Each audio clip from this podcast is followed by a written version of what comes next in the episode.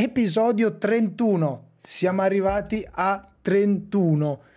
Ogni volta faccio sempre questa introduzione, quindi non lo dico, vi ringrazio soltanto. Ultima settimana del podcast, ci siamo questa sera e poi ci saremo direttamente domenica e poi ci vediamo a settembre. Poi durante l'estate vi terrò aggiornati con video e progetti e cose varie. Ultime due puntate con un botto incredibile. Flavio, eh, non te l'avevo detto, ci siamo sentiti poco, però tu sei stato uno dei personaggi più richiesti nel podcast. Sei una, sei una delle persone di cui c'è più curiosità di sapere i fatti tuoi. Eh, uomini o donne? tutti e due, tutti e due. Più uomini però, purtroppo, purtroppo anche il mio pubblico per la maggior parte sono uomini. allora, intanto ragazzi, come vi ricordo ogni volta, eh, il supporto è tutto, quindi un, uh, se, da, qualsiasi parte, da qualsiasi parte seguite il podcast ricordatevi di iscrivervi al canale e di mettere mi piace, commenti, tutto quello che vi pare, ma comunque la cosa importante è iscriversi al canale in modo da rimanere sempre aggiornati su tutte le puntate. Detto questo, eh, Flavio, facciamo il nostro prepartita Sky. E guardiamo con la telecamera. Ok, perfetto, così ce l'ho e ci siamo. Finita, finita questo momento imbarazzante.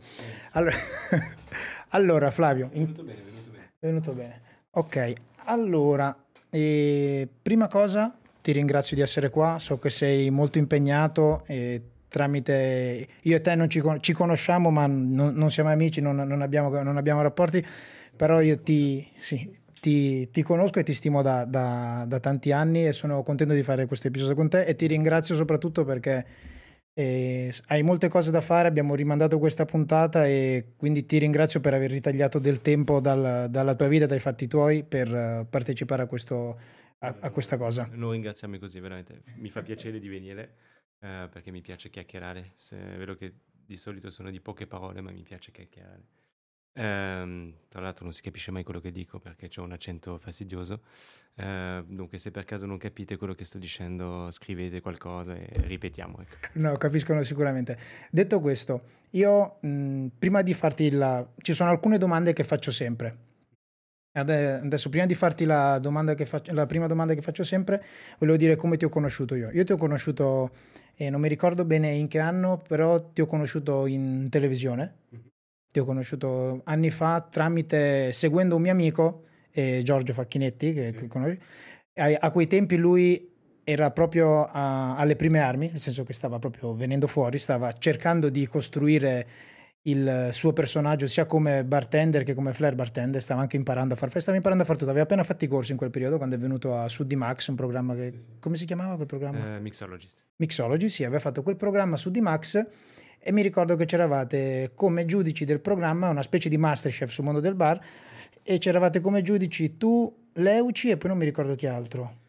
No, no, eravamo solamente io e Leuci. Ah, eravate uh, ognuno si prendeva dei ragazzi, che, uh, c'era questo casting in cui dunque tu sceglievi uh, delle persone, le portavi in Campari Academy, in quel momento lì dunque l'Academy a Milano, e cosa succede? Che tu uh, formavi quelle persone e poi uh, c'era dunque la sfida finale. Quindi era un mix tra Masterchef e X Factor che ti facevi le tue squadre? Chef X Factor e uh, Fight Club.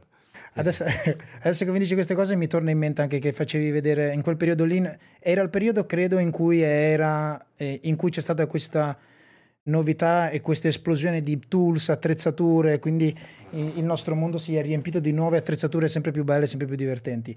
E niente, ti avevo conosciuto in quel modo e mi ricordo, che ne avevo parlato anche in un'altra puntata di, di questo podcast, che eh, Giorgio si era presentato al, al, casting facendo flare e facendo un drink eh, fluo.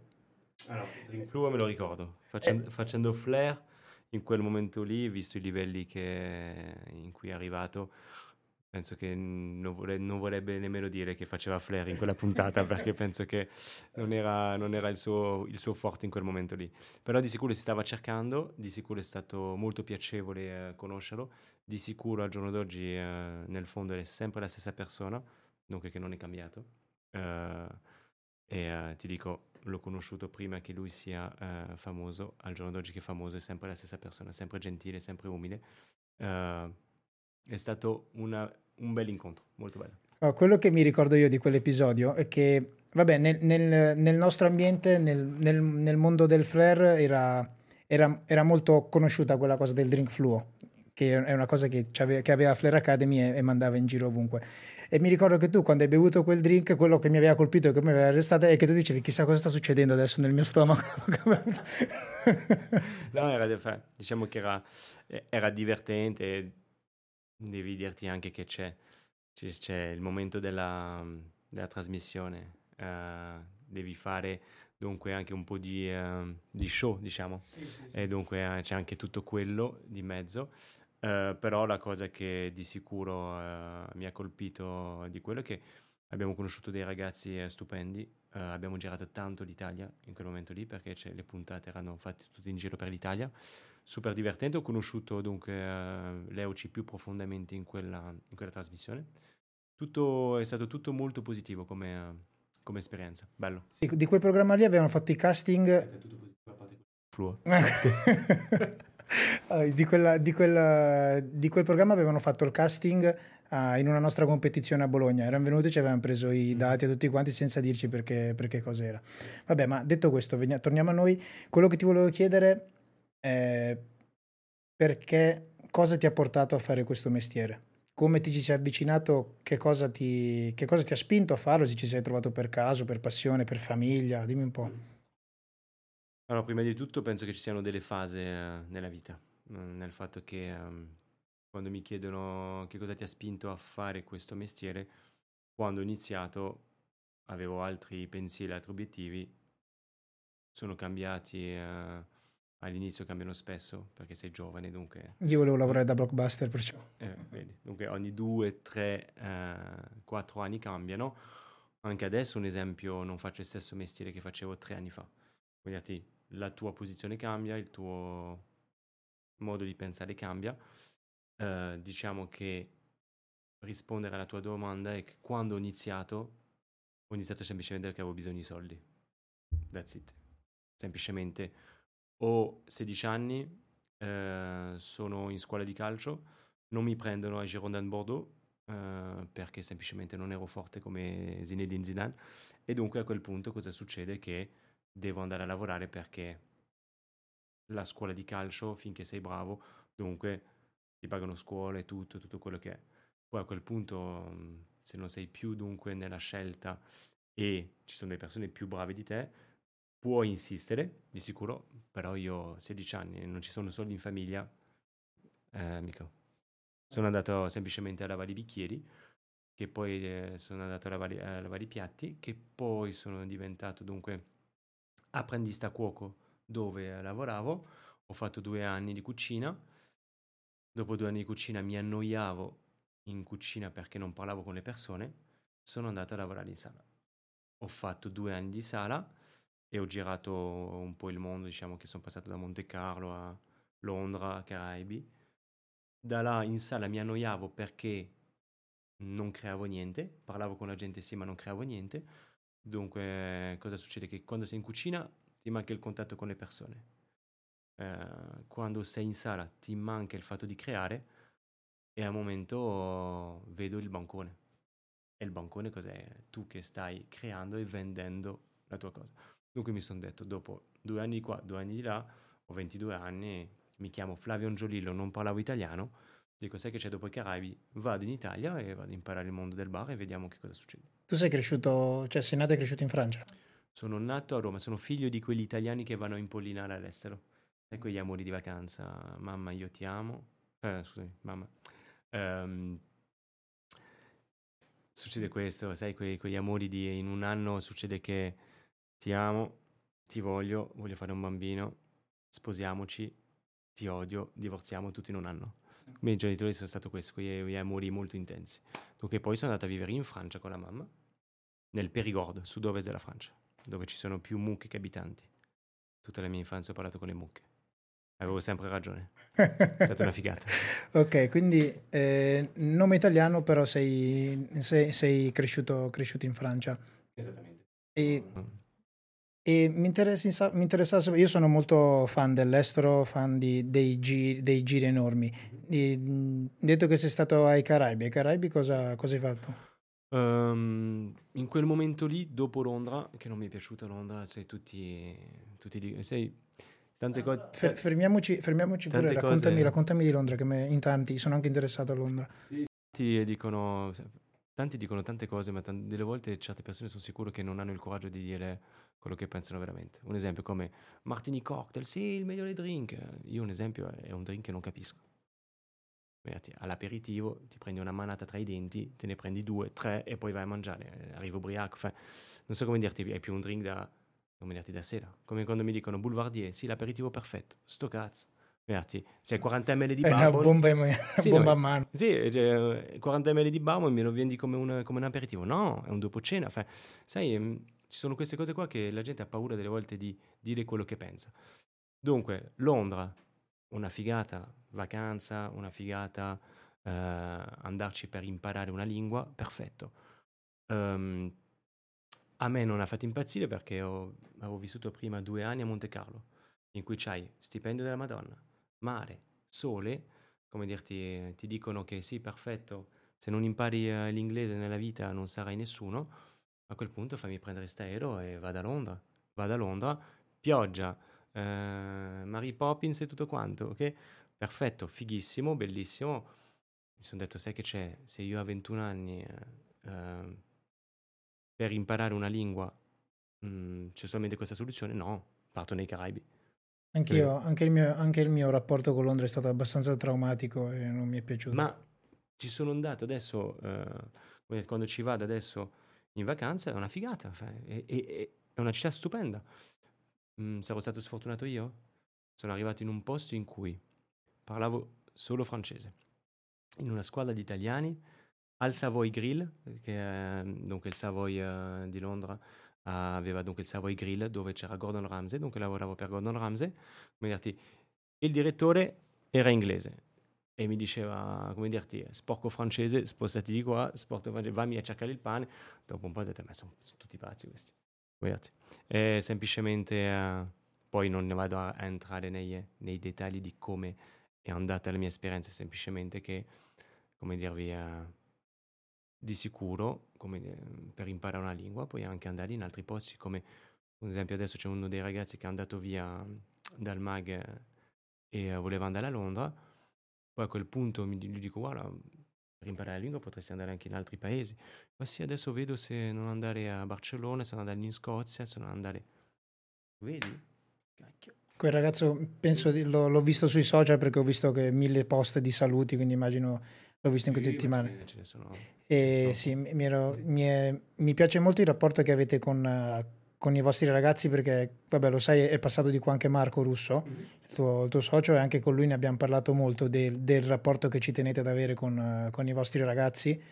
E sono sicuro che sicuramente è una grandissima scuola, è un- cioè un grandissimo sia punto d'arrivo che, che anche punto dove restare, uno- i, i- i locali, i locali che vi trovate a gestire, perché sicuramente chi arriva lì e che lavora lì, quando va da un'altra parte si vede da dove è passato, nel senso che Ehm, il rapporto con, con i dipendenti, eh, quando io lavoravo lì a 6 su 7, dunque sempre, ehm, tra l'altro avevamo anche la stessa età, eh, addirittura io ho avuto anche, al momento c'era una squadra al MAG in cui io ero il quinto più, eh, più giovane, per dirti. Sopra di me c'era, che ne so, Mirko Turconi, Loris Melis, eh, Carlo Dellas, erano tutti dunque più, eh, più in età. Ehm, al giorno d'oggi, che sono molto meno dunque frequente al- nei locali, eh, delle volte dunque eh, è peccato perché non hai confronto con loro diretto. Eh, il rapporto con i ragazzi si crea alle due di notte quando sei stanco, quando devi pulire il banco, quando ehm, come dirti, devi creare insieme a loro la drink list, è là che si creano i rapporti veri, quando poi alla fine vai a berti una birra insieme. Eh, io fortunatamente, purtroppo, perché eh, dipende da come la vedi, io giro molto per adesso eh, per questo brand Bitter Fusetti che abbiamo creato e purtroppo sono sempre meno, dunque spesso sempre, sempre meno presente. E E dunque manca? quello mi dispiace tantissimo per il, per il um, contatto con i ragazzi, perché fortunatamente sì, ho, avuto, ho tanti, tanti, tanti ex dipendenti che sono diventati dei, uh, degli amici e che hanno aperto i loro locali e che vado a trovarli e che sono diventati dunque dei grandi imprenditori o grandi professionisti e dunque è bello questa cosa. E sempre ho iniziato proprio dicendoti questo, ci sono delle fasi della vita. Eh, adesso è le fasi in cui eh, c'è un, un prodotto stupendo tra le mani c'è da spingerlo. Sì, sì, dopo, dopo, voglio anche parlare dettagliatamente di quello. Eh, che infatti, quando avevo fatto l'episodio con, uh, con, Marco Russo, lui mi aveva detto che ne, ne, ce ne, ci eravamo messi d'accordo. Prima mi fa: No, di queste cose ne, ne parlerai poi con Flavio, che è lui che si occupa di tutto questo. Allora, va bene, parlerò con lui. Però mi ha fatto venire in mente una cosa a cui pensavo proprio ieri, no, l'altro ieri, nel tornare a casa, che sono stato in Danimarca. E nel tornare indietro, tra me e me, e tipo mentre preparavo la, la, la fattura e le cose tutto quanto, tra me e me mi sono detto però quanto è bello questo mestiere. Cioè dico, ho fatto una settimana pesantissima, da domenica a giovedì sera senza dormire, ho dormito pochissimo, poi, senza, poi sono andato direttamente in Danimarca, però nel tornare, quando era finito tutto, mi sono detto però sono stanchissimo però quanto è bello. Io quando ho iniziato facevo il magazziniere quando fa- lavoravo nel weekend facevo magazziniere e la, la notte mi allenavo, facevo flare, mi allenavo con le bottiglie. E ho pensato proprio a quello che hai detto tu prima, che è fatta di fasi la nostra vita. Dico, se magari in quel periodo là nel magazzino mi avessero proposto un contratto serio, indeterminato, con un stipendio, non dico bello stipendio, comunque uno stipendio normale tutto, magari avrei smesso di lavorare il weekend, magari avrei anche smesso col flare, capito? E adesso sarei, non lo so, il responsabile di un magazzino e vivrei la mia vita in quel modo. Mm, le fasi della vita, è... esempio, io adesso ho questo nuovo, dunque, eh, lavoro, ruolo che mi sta divertendo tantissimo e giro tutta l'Italia. Dunque adesso potrei fare la guida per uh, Lonely Planet, da quante città ho visto grazie a Abita Fusetti. E a quel punto, dunque, questa è la parte nuova, figa, che ti permette, dunque, questa nuova fase, dunque, della, della tua vita, eh, della, della, mia vita adesso, dunque, eh, di lavoro, di girare. Però a quel punto non ho più il rapporto che, che avevo prima, anche il fatto di vedere i miei soci sempre, eh, era anche molto bello questo. Eh, e così la vita do la vita dà, la vita ti toglie, così. Vabbè, però comunque anche di questo tuo cambiamento mi interessa molto parlare perché è la, la stessa cosa che sto facendo io con, con, questo podcast. Adesso, vabbè, ci siamo visti alla Mixology Experience che io lavoravo per Red Bull e, e non facevo né flare né cocktail né niente, quindi mi occupavo soltanto della, della, della comunicazione, quindi anche per me un, una, roba, una, nuova, una roba nuova che sto facendo che sto anche imparando a fare. Ma detto questo, tu eh, quanti anni hai? 38. 38. Ah, ok, avevo capito 48. 38. 38. Ok, quindi eh, in questi anni di viaggi li hai fatti dai 20, dai 20 anni, hai iniziato a viaggiare? Questi... No, io a 18 ero già fuori casa. Uh, 19, 20 dunque a Monte Carlo, nel terzo anno vado a Londra, tre mesi, ritorno indietro esattamente, dunque 20, 21, 21 prendo l'aereo, festeggio i miei 22 anni nei Caraibi, 23 le festeggio a Milano. Ok, volevo sapere un attimo dei perché mi interessava sapere eh, la, la, la, tua formazione, nel mm. senso che immagino che eh, Monte Carlo, la Francia ti ha formato in un modo, mi hai detto che sei passato da sala, cucina e cose varie, quindi anche la, il tuo orientamento nel, nel preparare drink o nell'idea di drink si formi anche in base ai viaggi che hai fatto. Quindi sei stato a Londra, poi da Londra ai Caraibi e mi interessava sapere quanto i Caraibi e comunque è l'altro lato del mondo. Mm. Quindi eh, io sono, io sono stato in Venezuela a fare un masterclass. Nel 2016 ho fatto un masterclass in Venezuela, ho fatto un corso io di Flair. E mh, mm, lì e sono, ho fatto un'esibizione insieme al ragazzo che mi aveva invitato alla, alla world class in Venezuela. E ho visto lì la world class che alla world class praticamente ho fatto, ho fatto, un episodio con Claudio Peri dove l'ha spiegata perfettamente come la world class è l'eccellenza del, dei, dei, cocktail e dei drink. E ho visto come loro preparano e, pens- e pe- preparano, preparavano e pensavano i drink in un modo completamente diverso dal nostro.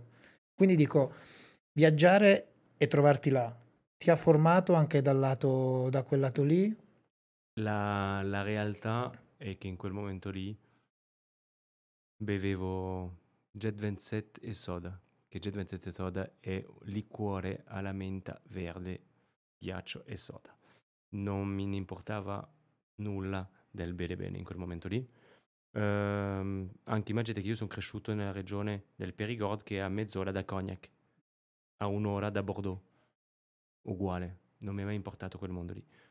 Io, come ti ho detto all'inizio, era tutto lavorare perché dovevo pagare l'affitto, lavorare perché, eh, come dirti, eh, dovevo mangiare. Per quello che tante volte a me fa molto ridere, uguale. Quando le persone, come il martini cocktail, come quello, mi fa molto ridere quando le persone dicono ma il tempo libero è importante, uh, voglio un secondo giorno di riposo. Uh, ma io mi dico, tu dici questo perché sicuramente che a casa hai qualcosa, o dici quello perché sul conto in banca te lo puoi permettere, o dici quello perché sai che dietro hai genitori che ti possono aiutare. Se tu veramente, come dirti, morissi di fame, come dirti, non ci pensi nemmeno a avere due giorni di riposo vai a lavorare anche il tuo, il tuo settimesimo giorno. Io non, lo, no, non ne concepisco questi pensieri che, che, che, ha la gente, che, come, ma che rispetto ha anche una persona a dire una cosa così, allora che ci sono persone che muoiono di fame, ma io veramente dici, preferisco persona che fa, guarda, fortunatamente me lo posso permettere, vorrei, uh, fare, vorrei stare un po' di più a casa. Ecco, perfetto, lo dici, sei chiaro, ma non dirmi che, come dirti, no, il, il tempo importa. Tu te lo puoi permettere come dirti, io non me, lo, non me sono potuto permettere per almeno, almeno sette anni. Come dirti, dunque per sette anni io ho lavorato, ho picchiato. E come tanti ragazzi che sono passati al MAG, le vedi che, come dirti, le persone che aveva, hanno fame, hanno, hanno bisogno Voglia di, di spingere. Capito? Dunque da là, come dirti, che poi il Covid abbia fatto realizzare dunque di più alle persone che sì, il tempo libero è importante, tutto, che perfetto, va benissimo ma è sempre quello, eh, te lo puoi permettere.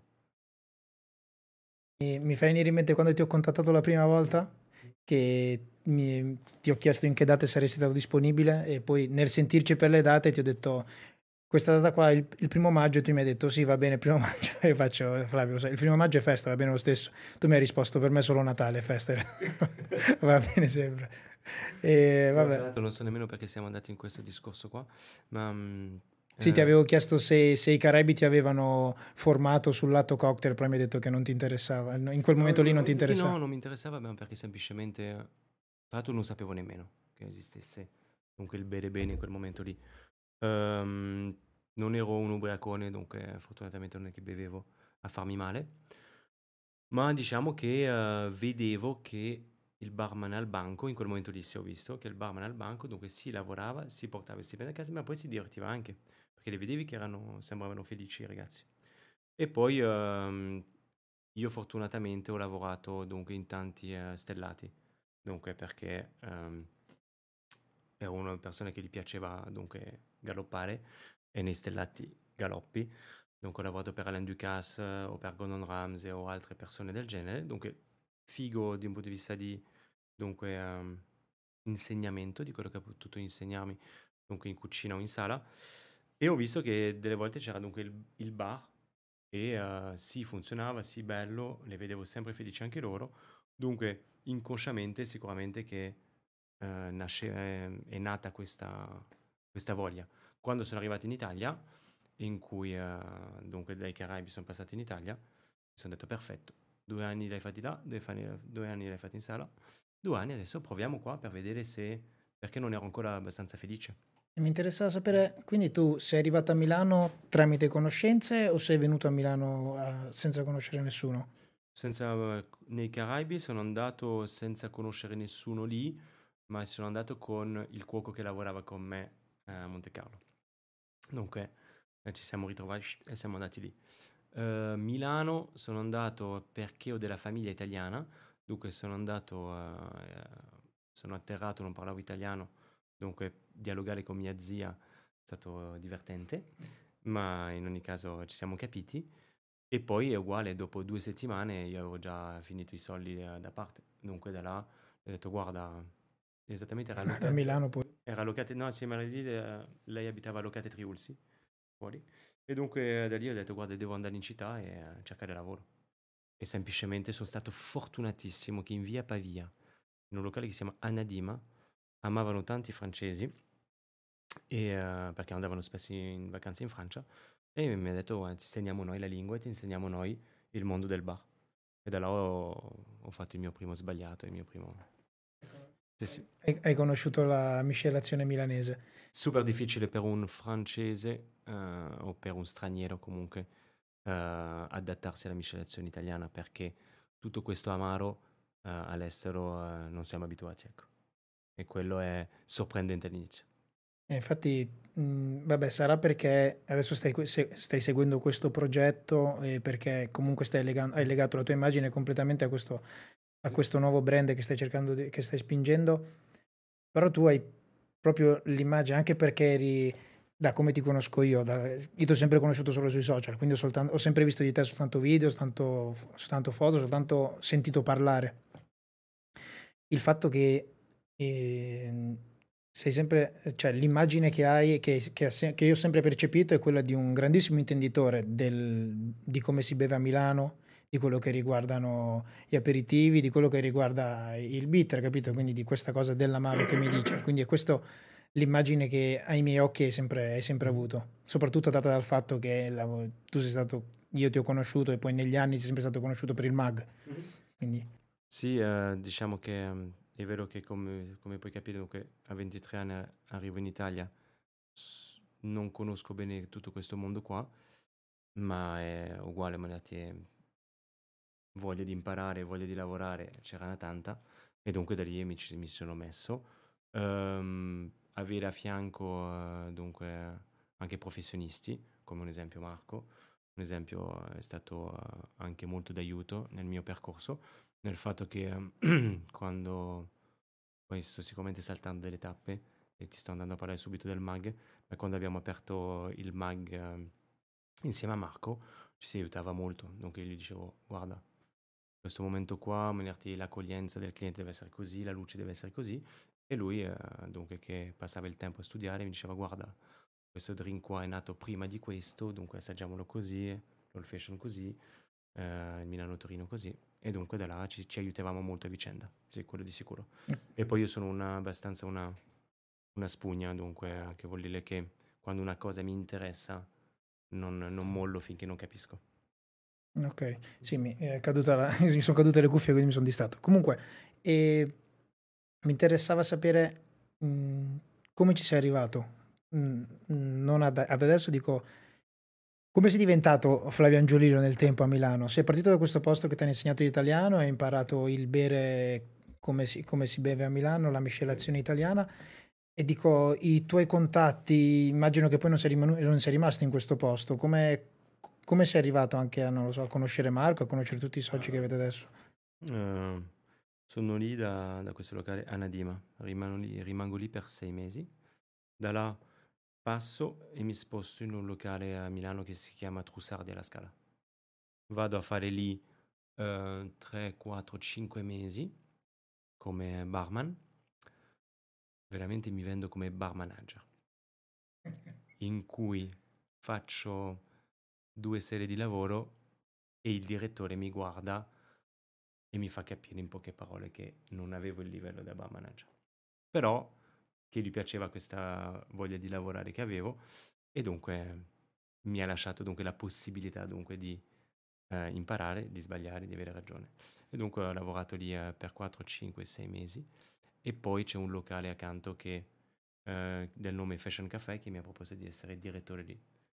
Um, sono andato là e in quel caso lì dunque sono passato da direttore a socio perché fortunatamente eh, per loro andavo bene e lì eh, ho conosciuto Marco, che era uno dei bartender, che ho, l'ho assunto eh, lì e da là eh, è nato dunque questa amicizia e questa, e questa voglia di lavorare assieme. Questa collaborazione dura ancora oggi.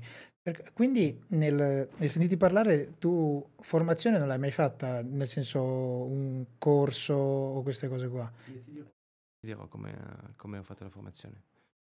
Da là, da là decido di aprire il mio posto sotto casa, sui Navigli.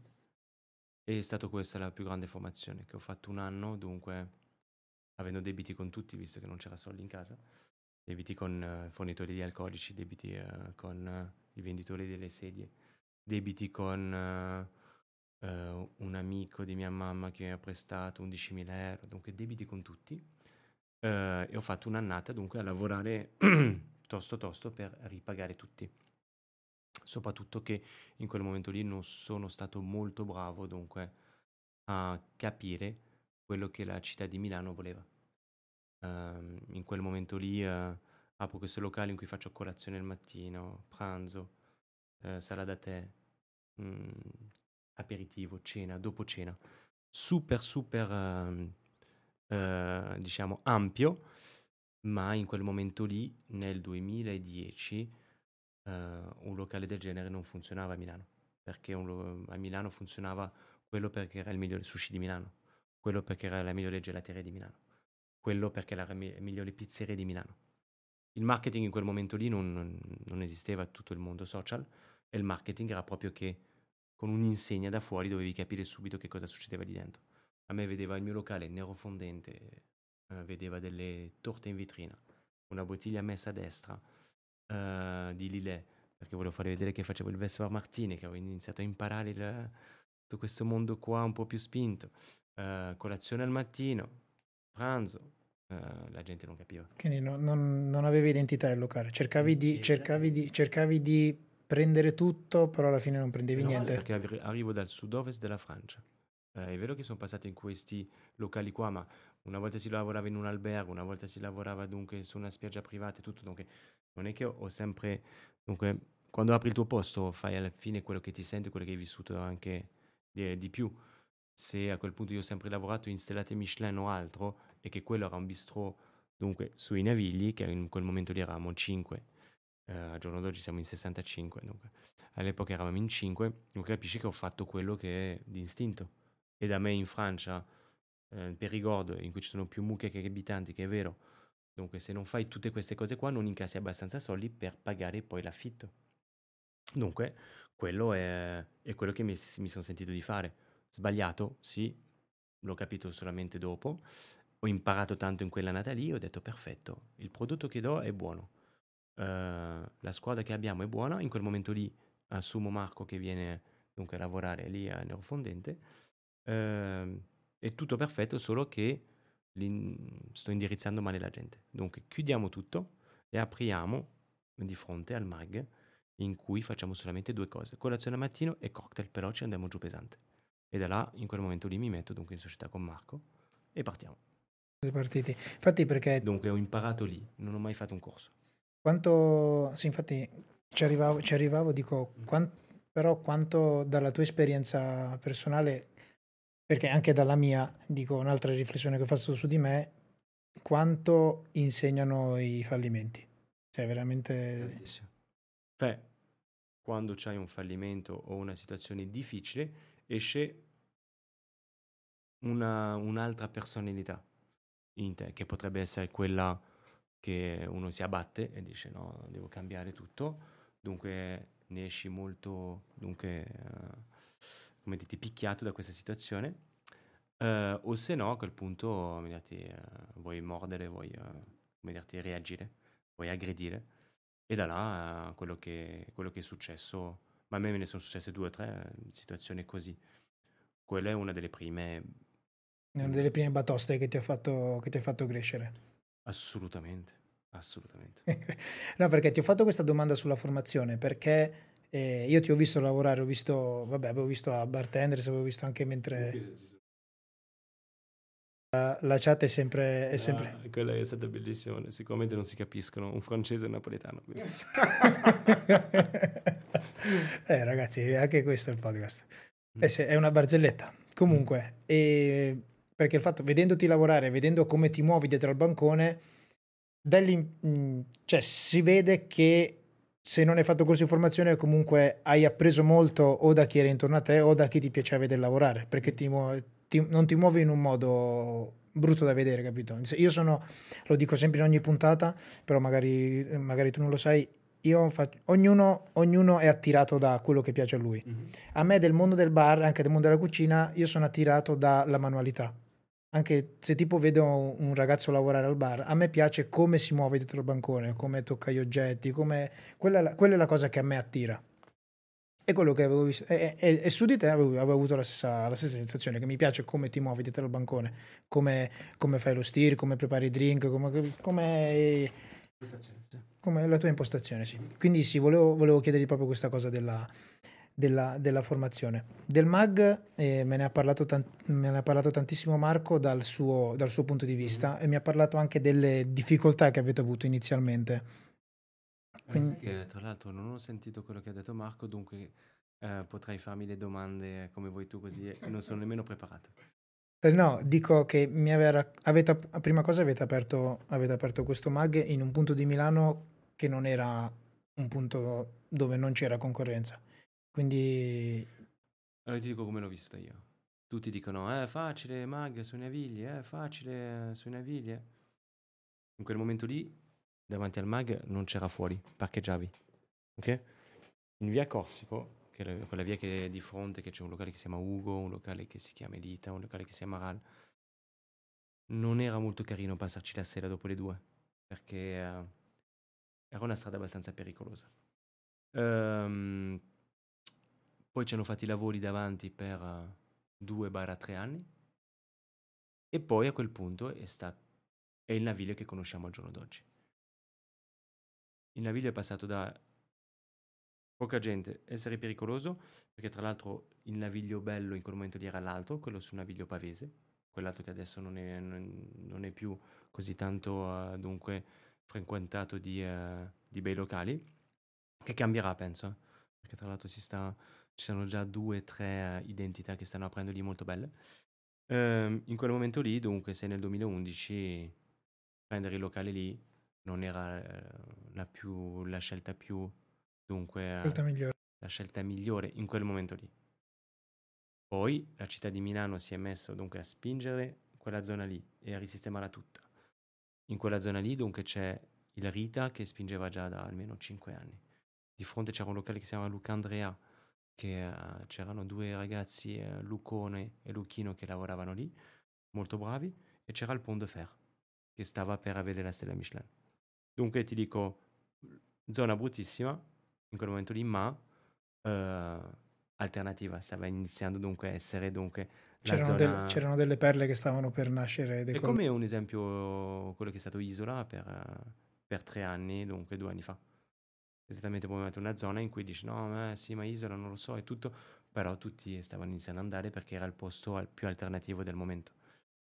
Poi adesso è diventato un posto di eh, tanto frequentato, tanto di moda.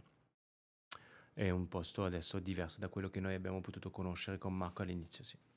E ti volevo chiedere, ma ti manca la vita del bancone? Lavorare? Sì, sì, sto pensando. Eh, devi dirti che io ehm, a settimana faccio 2-3 banconi nuovi, diversi perché vado a fare dunque guest, masterclass, vado, in, vado a fare vedere che cos'è Fusetti e tutto. Dunque il bancone fortunatamente non lo sto ancora lasciando, ok? Mi manca, mi manca i momenti che si passava lì, eh eh, i momenti soprattutto con i colleghi Uh, il rapporto che si creava con il cliente perché diventavi veramente un, amici, un amico. E infatti dicevo questo, magari il cliente che ti viene a trovare, che sa che sei lì, tu sai quello che vuole, tu magari ti viene in mente anche qualcosa di diverso che sai, lo faccio provare a lui. Ma guarda, poi noi fortu- fortunatamente, come ti ho lasciato adesso il banco del MAG adesso otto mesi fa, perché prima ci lavoravo anche, mi forzavo a lavorarci anche il weekend per non perdere la mano, per non perdere anche il contatto con il cliente Dunque mi manca tutta quella parte lì, sì. Soprattutto mi manca anche un'altra cosa. Il fatto che viene così, passa così tanta gente al mag, il venerdì e sabato sera, che tu hai la connessione con, con la gente, quello che vuole la gente. Tante volte io mi dico, chi è che ha pensato a, a fare questo cocktail vermouth rosso and tonic e metterlo sul mercato e volerlo spingere? Non è un bartender che ha pensato a quel cocktail, impossibile. Sarà qualcuno in ufficio che non sa che cos'è il mondo del, della notte, perché se fosse se, se solamente lavora, lavora, non so nemmeno come si dice in italiano, se solamente ogni sabato eh, questo personaggio è dietro il bancone, capisce che nessuno ordina un vermouth rosso and tonic, ok? Però c'è un'azienda che ha spinto quello per due anni. Vedete, se solamente avrebbe parlato con un bartender, il bartender avrebbe detto no, guarda, prova di più vermouth dry and tonic. Provaci, ok? Vedrai che funziona un po' di meglio. O se no inventiamoci un altro cocktail, come dirti. E um, dunque da là la connessione con il cliente è importante, soprattutto quando c'è un brand con, come Fusetti, è importante dunque avere, continuare ad avere la, la connessione con i capire, clienti. Capire cosa vogliono. Adesso un'altra connessione, ho la connessione con tutta l'Italia, e quello è molto bello.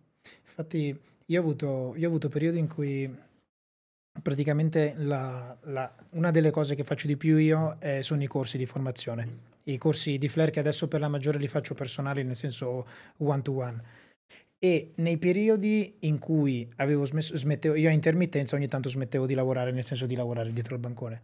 E mi rendevo conto che quando mi fermavo e non lavoravo più perdevo questa cosa che hai detto tu adesso, perdevo la connessione con, con le persone, i corsi li facevo sempre uguali, però alla fine mi vedevo con soltanto bartender, non vedevo più quelli, non incontravo più quelle persone che volevano diventare bartender che, che, e, quindi, e, quindi, sì, mi leggo a questa cosa che stai dicendo tu e, e, perdevo anche la connessione con i clienti e di quello che volevano e tutto quanto, anche dei drink che andavano di più e di meno. E quello, i drink è anche esempio, quando adesso un esempio chiedono a un personaggio, che ne so, influente nel mondo uh, del bartending, ma questo personaggio non lavora più da un tot di tempo al bancone. Gli dicono qual è il drink che sta andando di più in questo periodo? Vedi, vedi tutte le volte che rispondono sbagliamente, cioè che, che, che, hanno una risposta sbagliata. Perché, come dirti, um, eh, non sono più connessi, sono connessi con il loro tempo, dunque un anno, due anni o tre anni fa. Non è più così. Sab- il sabato io tante volte chiedo ai ragazzi qual è il drink che sta andando di più adesso in questo periodo. Sapere i trend. Sì, no, ma anche uh, qual è il drink che sta andando di più dalla drink list, esempio. Beh, è sorprendente questo. Non me lo sarei aspettato che, che era quello. Però ok, ti prendo un'informazione. Come un esempio, il fatto di ascoltare uh, gli altri, io lo faccio un sacco, nel bene o nel male, come dirti. Ascolto, prendo, poi filtro, ok? Um, io lo faccio spesso questo, sia nel mondo dunque del, del, cocktail che nel mondo del marketing, o anche una semplice persona che mi darà un'informazione e, uh, e poi la, la prendo, la faccio mia e la, e la trasformo. Esempio, non so se hai visto che adesso siamo usciti con i bollini, eh, fusetti, eh, con la mia faccia sopra, su, da mettere sì, sulle sì, banane. Sì, sì, sì. Tutti mi dicono, sei un genio. Tu... No, veramente, non, non l'ho pensato io. È semplicemente il primo che quando abbiamo fatto lo stand a Mixology Experience con tutte le banane, che mm, per Bita Fusetti alle banane, poi ne parleremo sicuramente, a quel punto uno mi ha detto, peccato che non ci siano le etichette sopra di Chiquita su queste, uh, su queste lui mi ha dato un'informazione, io ho pensato, cacchio, ma altro che etichetta di Chiquita. Poi ci possiamo fare una nostra etichetta divertente sopra. Lo spunto è venuto da lui, come dirti. E da là, uguale, come dirti, deve essere dunque quando qualcuno pensa a un nuovo drink, qualcuno pensa a un nuovo prodotto o altro. Lo spunto, c'hai i clienti, ce l'hai davanti, ascoltali.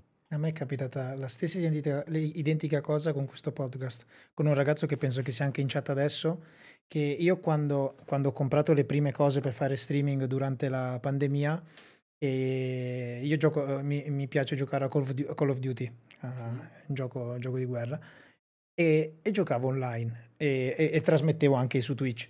E questo mio amico che gioca con me fa, ma visto che sei così conosciuto, perché non fai qualcosa nel mondo del bar? Perché comunque io sì, sparavo, giocavo, però non è che l'ho tanto seguito. E lui, e lui, come mi dici tu, mi, ha, mi, aveva dato l'idea a un'altra persona e da lì sono partito. Una domanda che, che, mi hanno fatto, che, visto che abbiamo parlato del mag degli inizi, mm-hmm. dico, apprendi in un posto con così tanta concorrenza, eh, quali consigli ti senti di dare a chi si trova a doverlo fare oggi? Ripeto, um, all'inizio non c'era così tanta concorrenza, prima cosa. Seconda cosa, c'era ancora meno concorrenza perché penso che si potevano contare in tutta Milano quanti, quanti locali in cui nel 2011 potevi bere bene. Ok? Veramente eh, non voglio offendere nessuno se dimentico qualcuno, ma chi c'era? In quel momento lì nel 2011. Rita, Luca Andrea, eh, Cap Town, un, un locale eh, eh, elettroautocadore uh, Nottingham Forest, gli alberghi. Eh, erano veramente pochissimi, Quindi magari... concorrenza non ce n'era per chi faceva quel tipo di mestiere e per chi lavorava per quel tipo di clientela che voleva quei cocktail. Al giorno d'oggi è diverso. Al giorno d'oggi è... Milano penso che ci avrà 2500 locali in cui si beve bene, da lì ti devi differenziare con altre cose, quello sì. E infatti una, una, cosa che mi piace molto e soprattutto sto scoprendo, intervistando personaggi come te, sto, sto, scoprendo un sacco, il fatto di come ognuno a modo suo vive il cercare di differenziarsi, nel, nel modo in cui, tipo faccio un esempio, il ragazzo che, il prossimo ospite che verrà, Milo Chipinti, che penso che lo conosci, quando che, me, che, lui l'ho conosciuto perché me l'hanno consigliato tante persone e vedo anche, come, anche lui come si propone in un modo completamente diverso dagli altri. Come, come, anche facendo, come anche state facendo tu e il tuo team con Bitter Fusetti, che infatti, vabbè, sicuramente non l'avrei visto, però io ho caricato il vlog della, della Mixology Experience e al ragazzo che mi dà la mano a fare i video gli ho detto mettimi queste parti, fai vedere queste parti e ho messo le parti dove si vede la vostra camicia, il vostro stand mm. perché te l'avevo detto anche in fiera che ero venuto lì che parlavi ogni, parlavi ogni due secondi con qualcuno allora ero venuto lì giusto a dirti non ti parlo del bitter che ti sicuramente ne stai parlando da un tanto tempo ne stai parlando da tre giorni con tutti quanti però le grafiche sono veramente belle il, il concept, il fatto di dare la banana il fatto di dare i preservativi il fatto di dare tutte queste cose veramente a livello di, a mio avviso, di marketing e anche di immagine è molto figo perché ci divertiamo molto, su questo ci divertiamo veramente tanto, tanto. Ma sai che stavo pensando che può essere che non è che ho risposto bene al ragazzo, quello del, dei competitor. Perché alla fine ho detto che è vero che quando abbiamo iniziato non c'erano tanti competitor. E magari eh. oggi che consigli di sentire di dare? Sì, uh, il consiglio che gli sento, gli sento di dare è, è semplicemente tu ti devi differenziare dunque per una cosa che c'hai tu che non c'hanno gli altri, a te di trovarla, prima di tutto, ok? Um, ma dipende anche quello che vuoi fare, come dirti, perché tan- tante persone fanno business anche mh, mm, ripetendo quello che ha fatto il vicino, ma meglio, ok? Come dirti, uh, quante coppie di coppie ci sono e delle volte funzionano meglio. Io la sola cosa che dico a tutti è quello, eh, non sopporto le persone che mh, dicono del male su quel bar, esempio.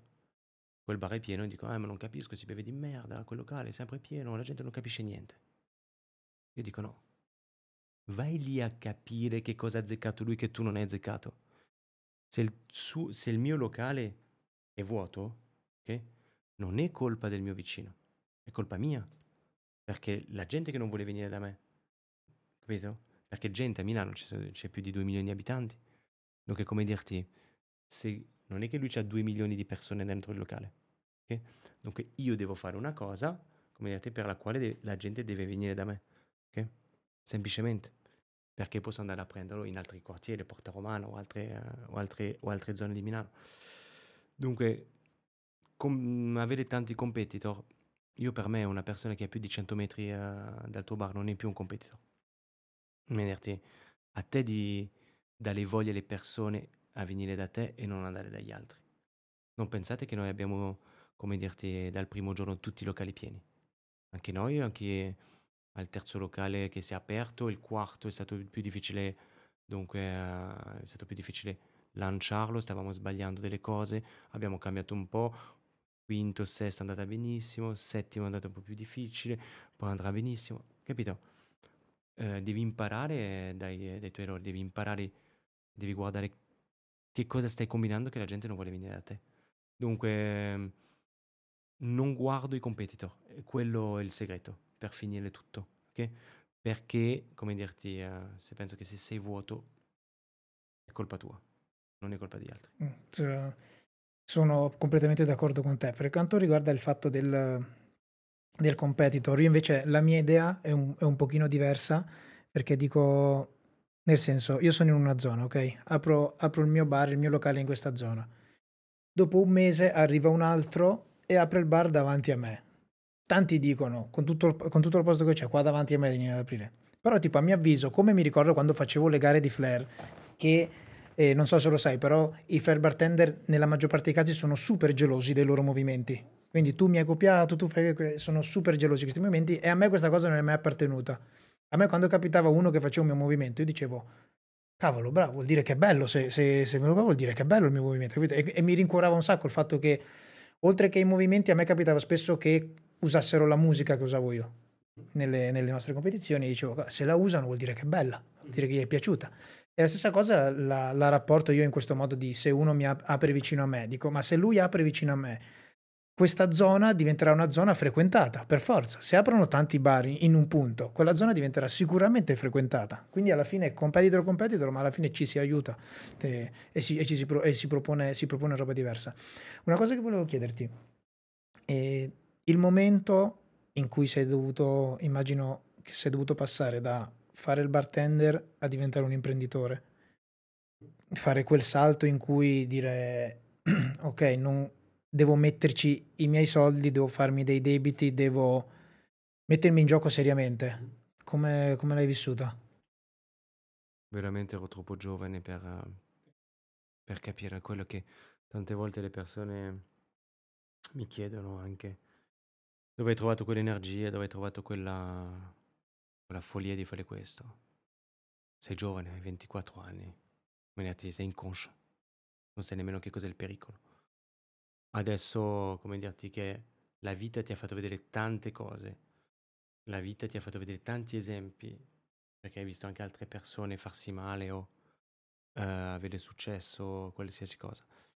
Dunque da là adesso hai un po' più di, di, di pensieri a fare un investimento o a, o a fare dunque il, quella follia.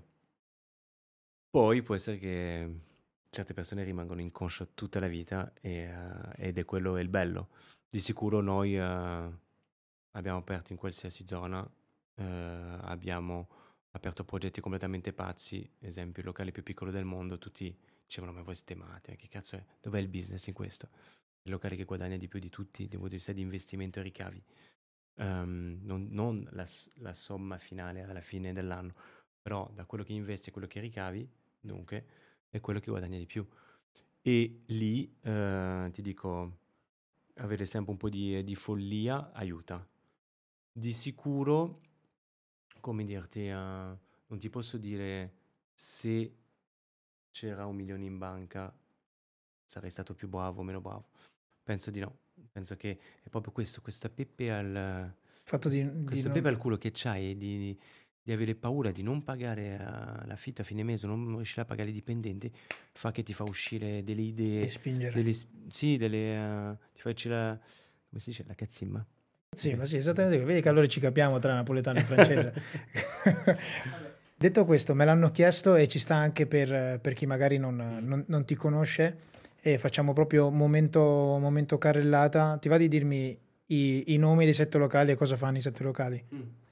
Mag sui Navigli, 1930 locale nascosto a Milano, Backdoor 43, locale più piccolo al mondo, ITER, locale che cambia ogni sei mesi di paese che è in via Fusetti, uh, Mag La Pusterla, aperto in pieno lockdown, la, um, la bottega dunque che c'è al mercato centrale, uh, che dunque ci sono 38 38 botteghe diverse al mercato centrale in cui ognuno fa una, un mestiere.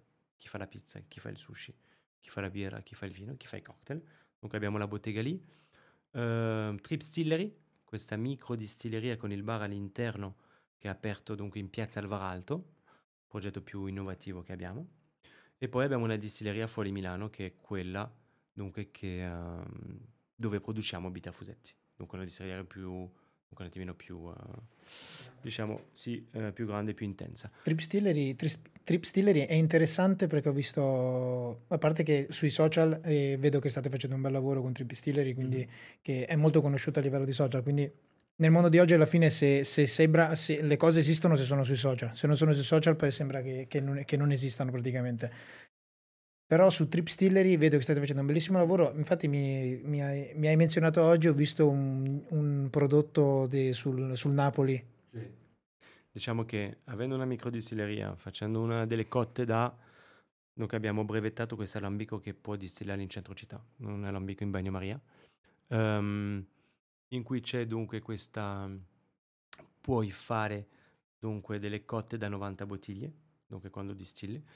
Eh, dunque abbiamo il nostro trip gin, il London Dry, che distilliamo lì. Ehm, ogni, poi, ogni volta che abbiamo un'idea, dunque che viene ad esempio sale, 70% del sale che noi usiamo nelle nostre cucine è pugliese. Perfetto, facciamo il Bari Edition, che è il trip gin salato.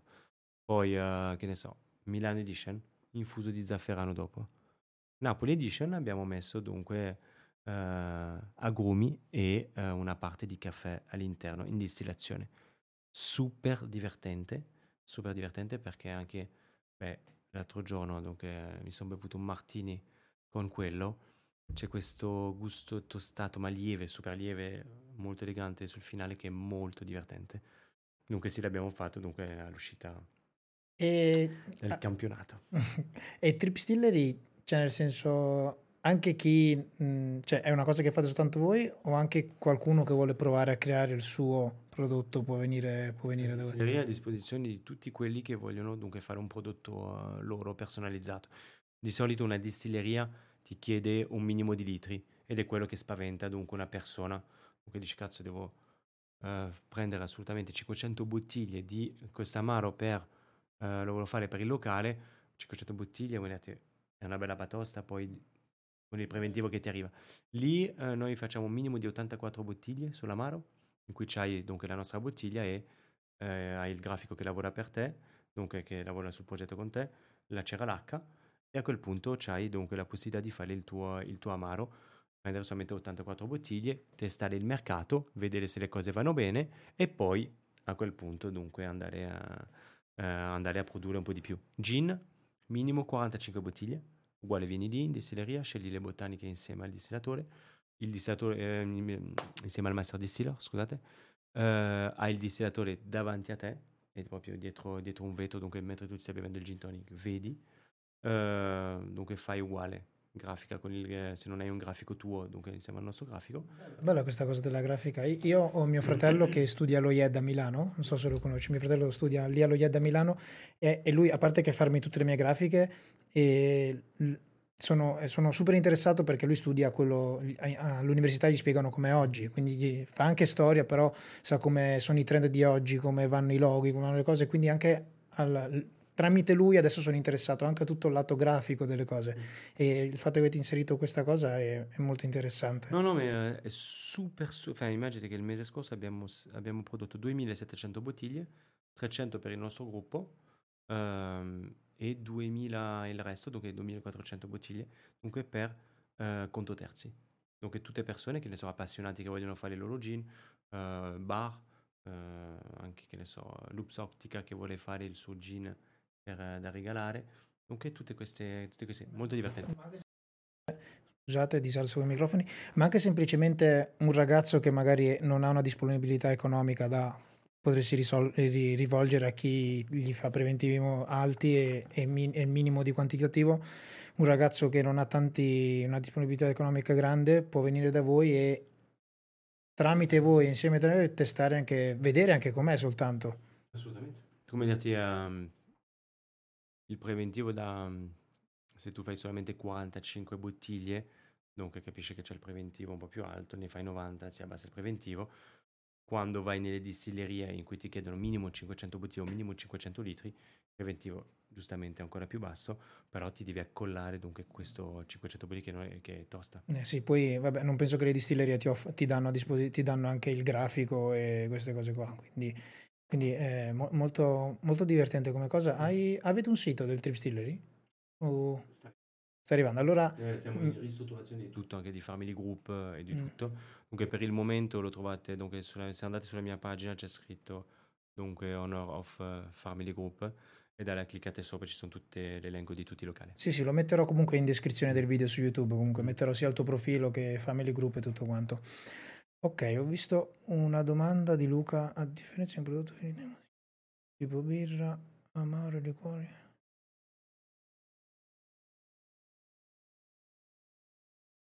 Di, di solito non, non seguo tanto la chat per non perdere il filo, però questa mi sembrava, mi sembrava interessante. Chiama Trip Stillery. Trip Stillery. Ehm, è proprio perché eh, siamo un po' trippati, sì. È un insieme tra trip e distillerie. Ti, ti faccio, ti racconto un aneddoto che mi aveva raccontato Giorgio Facchinetti Mhm. di molti anni fa, che era venuto a Milano, lui con la sua fidanzata, un nostro amico che abbiamo in comune, Veneto, con anche lui la sua fidanzata, che erano venuti a trovarvi al MAG o, o al 30, non mi ricordo, ed eravate pieni. E eh, eravate pieni e Giorgio ha chiesto, ha chiesto a te se avevi posto per loro e eravate pieni in quel momento lì e questo, questo nostro amico in comune gli fa Gio dove ci hai portato qua non c'è posto da nessuna parte hai detto che conosci fai e, e li hai portati dentro il backdoor penso Mhm. che avete un posto piccolino Sì. che infatti mh, me ne aveva parlato Marco quello che mi fa, quello che mi fa oh, ops, scusate quello che mi fa venire in mente a me questo piccolo posto che avete nella- dentro il backdoor è il hai visto la serie Peaky Blinders? Sai la loro stanzetta sulla destra quindi mi fa venire in mente quella, è, è quella- preso su quello stile lì, sì. Mm. molto interessante Sì, quello lì l'apriamo nel 2015 mm, per fare molta attenzione dunque a quello che stava diventando il MAG. Nel fatto che, ok, tu hai un locale uguale, come tu hai le fasi della vita, anche un locale ha delle fasi.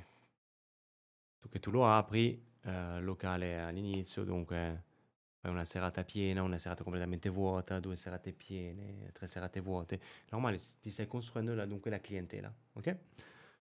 A quel punto arriva il momento in cui il tuo locale diventa alternativo, ok? Esempio, il mag è diventato un momento alternativo, tutte le persone che ci ricercavano dunque un locale diverso venivano da noi, molto divertente, avevamo tra l'altro tantissimi anche nuovi artisti e tutto che al giorno d'oggi sono, sono diventati artisti internazionali, dunque venivano perché era proprio il posto, come dirti, dove, dove essere a Milano, dove stare bene. Al momento una sera, un venerdì sera facciamo il nostro primo record in cui veramente facciamo 1170 cocktail, dunque nel mood, dunque di old fashion e di qua e di là. e gin, Sì, non avete fatto vodka lemon. Esattamente. Usciamo completamente stremati, festeggiamo. Spesso quando noi facciamo, dunque spesso, sempre quando noi facciamo un record, diamo dei soldi in più ai ragazzi. Dunque quella sera lì si festeggia, si chiude alle 4 e mezza di mattina, non perché chiudiamo alle 4 e mezza di mattina, ma chiudiamo alle 1 e mezza, ma il tempo di pulire tutto, bordello, c'erano bicchieri dappertutto. Chiudo la cassa e vedo, sì ok, 1170 cocktail, ma 300 Moscow Mule, 400 gin tonic, 300 moriti, 200 Cuba Libre e 100 dei nostri cocktail. Dico, boh, vabbè. Sabato sera, dunque il giorno dopo, perché quello era successo il venerdì, uguale seratona, si picchia giù duro. C'è questo qua che dopo 20 minuti di coda prende lo scontrino, viene da me al banco e fa: Ma voi siete quelli. Oh, finalmente arriva il mag, voi siete quelli bravi per fare i cocktail e tutto. Dunque io, tutto eccitato, grazie mille. so e da là lui mi fa: Mi fai un bel whisky coca. E da là dico: Cacchio, tu ti sei fatto 20 minuti di fila e tutto, e mi viene a dire questo. Dunque da là ho capito che il mag stava diventando di moda. E il tuo locale quando diventa di moda, cosa succede? Che si, si popola di persone che vogliono dunque il posto di moda, ma cosa succede? Che domani non sei più di moda perché il locale di fronte inizia a fare Cuba Libre con le foglie d'oro e diventa quello il locale della moda. E da là si spostano tutti. E da là succede il fenomeno ehm, quando tu vedi un locale che è sempre stato pieno eh, per anni e anni e anni, adesso lo vedi vuoto, perché ha avuto quel, quella clientela lì che è venuta. In quel momento lì mi sono detto, beh, mi devo togliere quella clientela lì, ma non perdermela perché sono sempre incassi. A quel punto apriamo un genere di Mac Drive lì accanto, piccola finestrella. Però comunque sei stato, sei stato lungimirante nel fatto che nel momento in cui magari tutti avrebbero festeggiato, tu lì hai capito, ok, sta andando bene, però da quello che sto capendo io va- andrà, bene per, andrà bene per tanto poco, ma prima o poi finirà. Quindi detto dobbiamo darci un'identità per magari scendere anche da, da adesso, però ma- mantenere una cosa più lineare che duri nel tempo. Nel 1930 è nato anche per questo il, il secondo locale, per svuotare il mag, per ascoltare le clien- la clientela che si che lamentava che non c'era più il stesso servizio di prima al mag perché da quanto c'è tutta questa gente non c'è più questa stessa coccola. 1930 apre per quello. Backdoor apre proprio per questo, per spostare tutta la clientela che voleva solamente gin tonic, Moscow Cuba Libre, eh, americani o altro, farli uscire da questa piccola finestrella, take away, ogni cocktail ha il suo bicchiere dedicato e a quel punto costa anche 2 euro in meno che al mag. Dunque tutti si indirizzano di là. Okay? Venerdì sera facciamo 200 cocktail take away, sabato sera 250 e dunque da lì così vola. Mentre facciamo i lavori vediamo che c'era la possibilità di mettere due sgabelli all'interno e a quel punto fare un servizio all'interno e ogni ora dunque con una prenotazione che cambia su internet, dunque cambi ogni ora, dunque le persone che ci sono all'interno e la persona che entra mette la musica che vuole al bartender per sé per un'ora. Fighissimo. Dunque cosa succede? Che arriva la prenotazione, lui chiude la finestrella, si gira, prego, fa sedere le persone, due persone, massimo quattro, mette la musica che voglio, le servi, prenderà 5 minuti per servire due persone, massimo 4, dai, 7 minuti ti giri, loro stanno bevendo, riapri la finestrella e continui a fare le takeaway fuori. Questa, di come funziona questo locale, ragazzi, ne, abbiamo, ne ho parlato bene nella puntata con Marco Russo, però comunque detta per farvi capire anche a voi, il, il backdoor praticamente è il locale più piccolo del mondo in cui tu arrivi e bevi da fuori il locale, non entri dentro, aprono una finestra, il bartender, correggimi se sbaglio, ha la, maglietta, ha la maschera di Viper Vendetta, ti serve il drink, tu vedi soltanto le sue mani, vedi le sue mani mentre ti prepara il drink, te lo serve in un bicchiere, penso che sia di cartone, sì, sì. cartone, sì, biodegradabile, e quindi è il tuo, è il tuo drink takeaway. Quindi è il, il, locale più piccolo del mondo perché il bartender praticamente serve fuori, oppure come ha detto adesso Flavio, si gira e, serve, e, serve, e può servire anche all'interno per questi, per questi ospiti che hanno un'ora a disposizione di tempo per poter stare lì.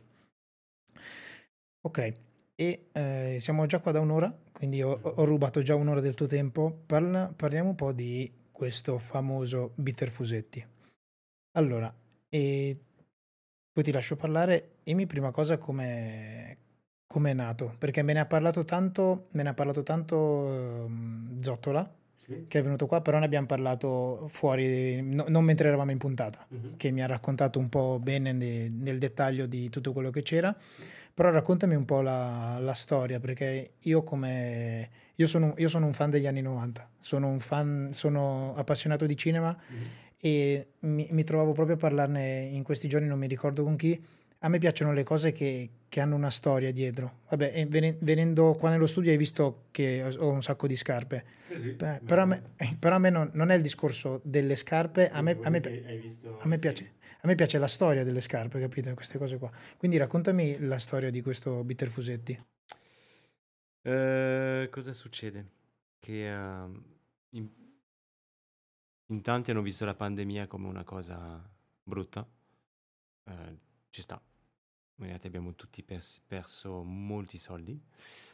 Certi hanno perso anche dunque persone e dunque che è molto peggio che dunque, i soldi.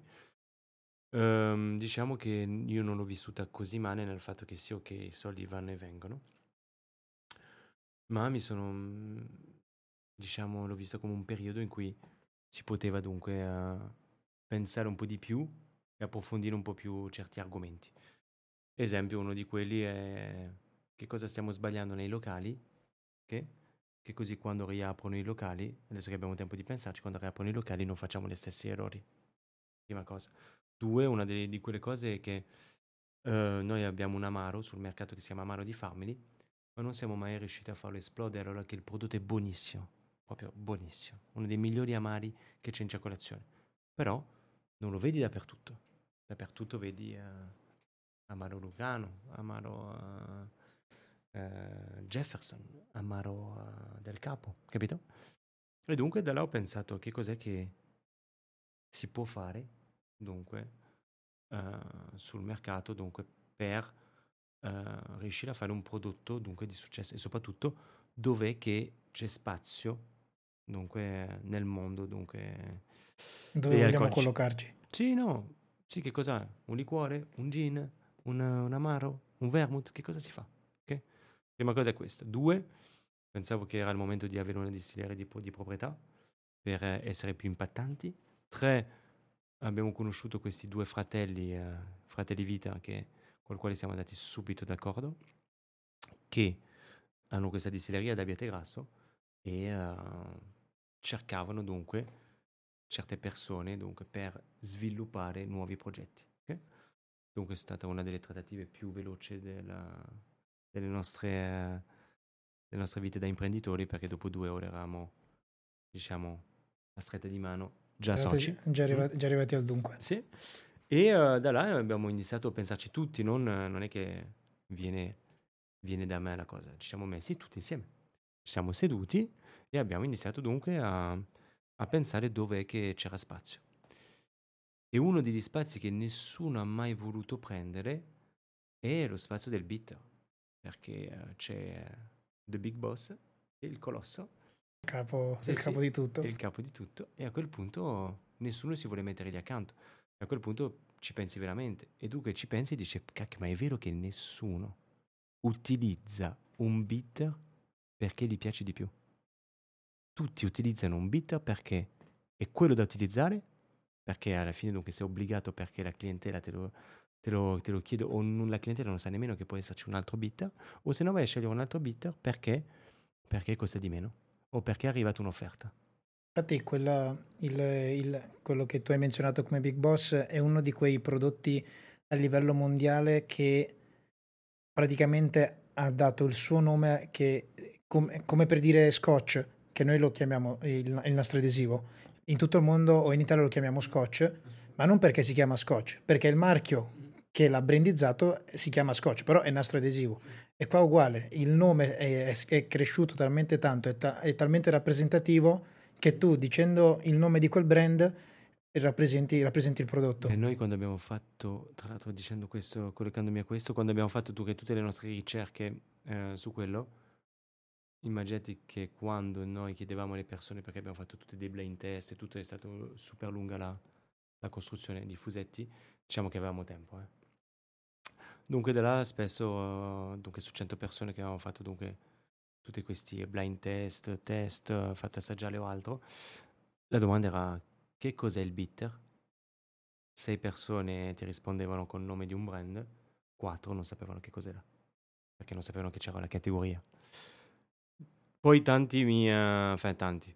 Adesso Menarti, certe persone mi contraddiranno sul fatto no, io ho sempre usato altri bitter, perfetto.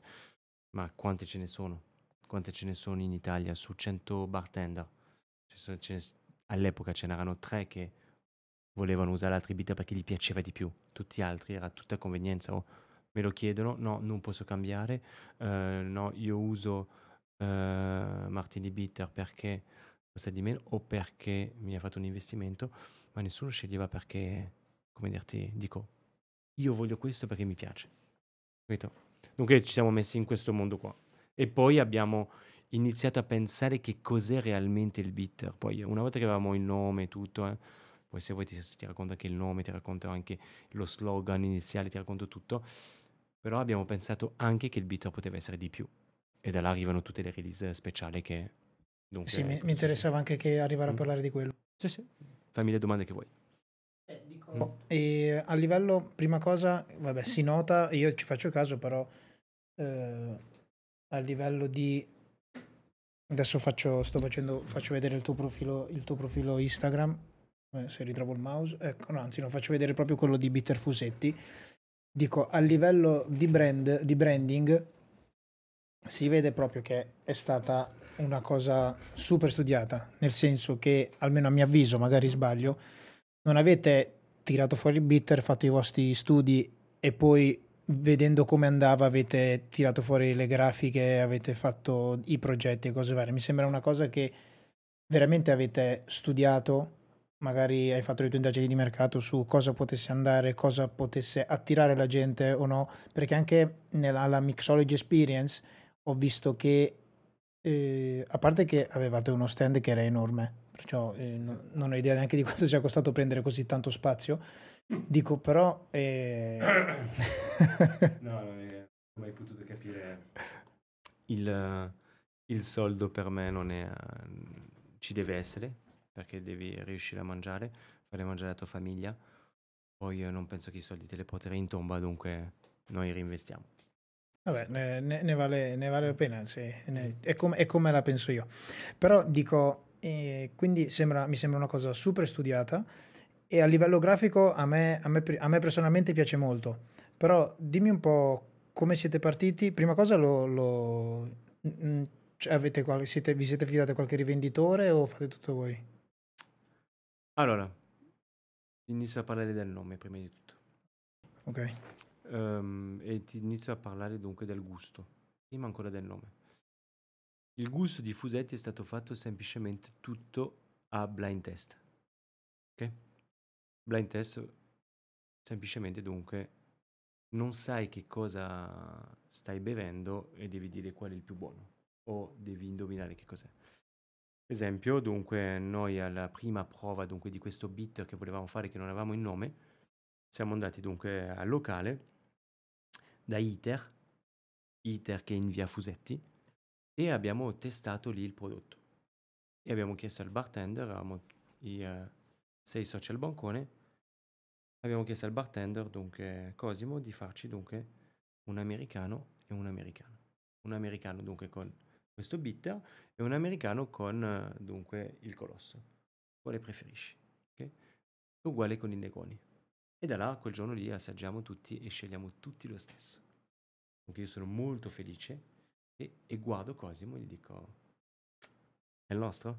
Fa no, è l'altro bitter. E da là, dunque, doccia fredda e si va in distilleria e là sei mesi a tutto ribilanciare, falisa. E quando andava bene con il Negroni non andava più bene con l'americano, e quando andava bene con l'americano non andava più bene con il Boulevardier. Dunque è stato abbastanza, dunque, uh, un momento abbastanza intenso, dunque di fatto di trovare il bilanciamento giusto. Sai che pe- vado, vado, un attimo fuori, ti interrompo, scusami. Sai che io penso di aver conosciuto il Boulevardier grazie a te. Perché uh, quando avevi fatto quel programma su D-Max c'era stata una prova in cui non voglio, dire, non, devo, non voglio dire cose sbagliate, però penso che tu l'avevi detto. Oggi facciamo il Boulevardier. Conoscete il Boulevardier e nessuno lo sapeva, tu fai e che nessuno, nessuno, dei ragazzi sapeva cos'era Boulevardier. E mi ricordo io vedendo il video su YouTube, dico anch'io che cos'è questo Boulevardier. E quindi penso di averlo conosciuto proprio grazie a te perché l'avevi fatto in quell'episodio. Ma io penso che l'avrò conosciuto grazie a Leuci e che Leuci l'avrà conosciuto grazie a un libro. sì. No, per finirti la storia, dunque, semplicemente è stato dunque una serie di blind test con centinaia e centinaia di persone. E quando abbiamo fatto dunque l'ultimo test finale con tutti, in cui 82 avevano scelto dunque il, l'americano con il nostro bitter e 87 persone avevano scelto il Negroni con il nostro bitter. A quel punto abbiamo detto perfetto, abbiamo la ricetta giusta, perché adesso su 100 persone non erano tutti professionisti, c'erano anche, prof- c'erano anche dunque persone uh, da casa e tutto, sai, si è fatto più test da 10 persone. Sì, sì. E da là cosa succede? Che eravamo sicuri di, del nostro prodotto, eravamo sicuri del bilanciamento Uh, non è che siamo, abbiamo detto noi il bitter deve avere quel gusto, però di sicuro abbiamo pensato a, a quello che vuole il cliente al giorno d'oggi, quando abbiamo pensato al bilanciamento. Esempio, tante persone mi dicono sì ma bitter fusetti è più dolce e io gli voglio dire fai un test per vedere quanti zuccheri hanno gli altri bitter e quanti zuccheri ha bitter fusetti e vedrai, perché esistono dunque le macchinette che compri su Amazon per vedere quanto zucchero c'è all'interno e vedrai che Dunque grado Brix siamo, siamo sotto. L'ipotesi di parte zuccherina siamo sotto. Semplicemente abbiamo pensato che il bilanciamento con la, parte amara, con la parte amara si poteva fare con altre spezie, altre piante. E di sicuro si poteva fare una curva meno aggressiva, spigolosa, che hanno altri bit, ma più, dunque, più morbida e più lunga soprattutto. E da là arriva il fatto che tante persone dicevano, ma perché? Cioè, perché quando io ho iniziato a lavorare dieci anni fa, facevo dai 3 ai 5 bitter shakerati a sera, liscio. Al giorno d'oggi ne faccio una settimana, però faccio 60 americani a sera. Faccio 30 negroni a sera. Che cos'è l'americano? È semplicemente un bitter addolcito col vermouth. Semplicemente. Dunque, se si è alzata questa categoria dunque, di americani negroni sbagliati e si è abbassata tutta la, la richiesta sul bitter, bitter shakerato liscio, vuol dire che la gente sta bevendo più morbido. Te lo sta facendo vedere il mercato. Altro esempio. Quando ho iniziato io, facevo fuori una barra due bottiglie di Fernet a sera. Al giorno d'oggi faccio una bottiglia a settimana di Fernet. Lo uso di più perché lo uso nei cocktail, perché è un ottimo ingrediente nei cocktail. questo, come dirti, è un'altra cosa. Ma richiesta del cliente liscio, pulito da solo. Non ce Ok. n'è più. Però fai fuori due bottiglie di Jefferson a sera. Un amaro più morbido. Dunque il cliente te lo sta facendo vedere che vuole- ha un'altra voglia, fa di gusti diversi. ok? E dunque da là noi siamo andati a proprio a lavorare su questo, sul fatto che fare un prodotto meno zuccherino, così più digeribile, dunque meno presenza di zucchero, ma diciamo con una curva molto più bilanciata. E a quel punto abbiamo visto che anche i vermouth sono sempre più dolci. Quando ho iniziato io a lavorare i vermouth erano più amari.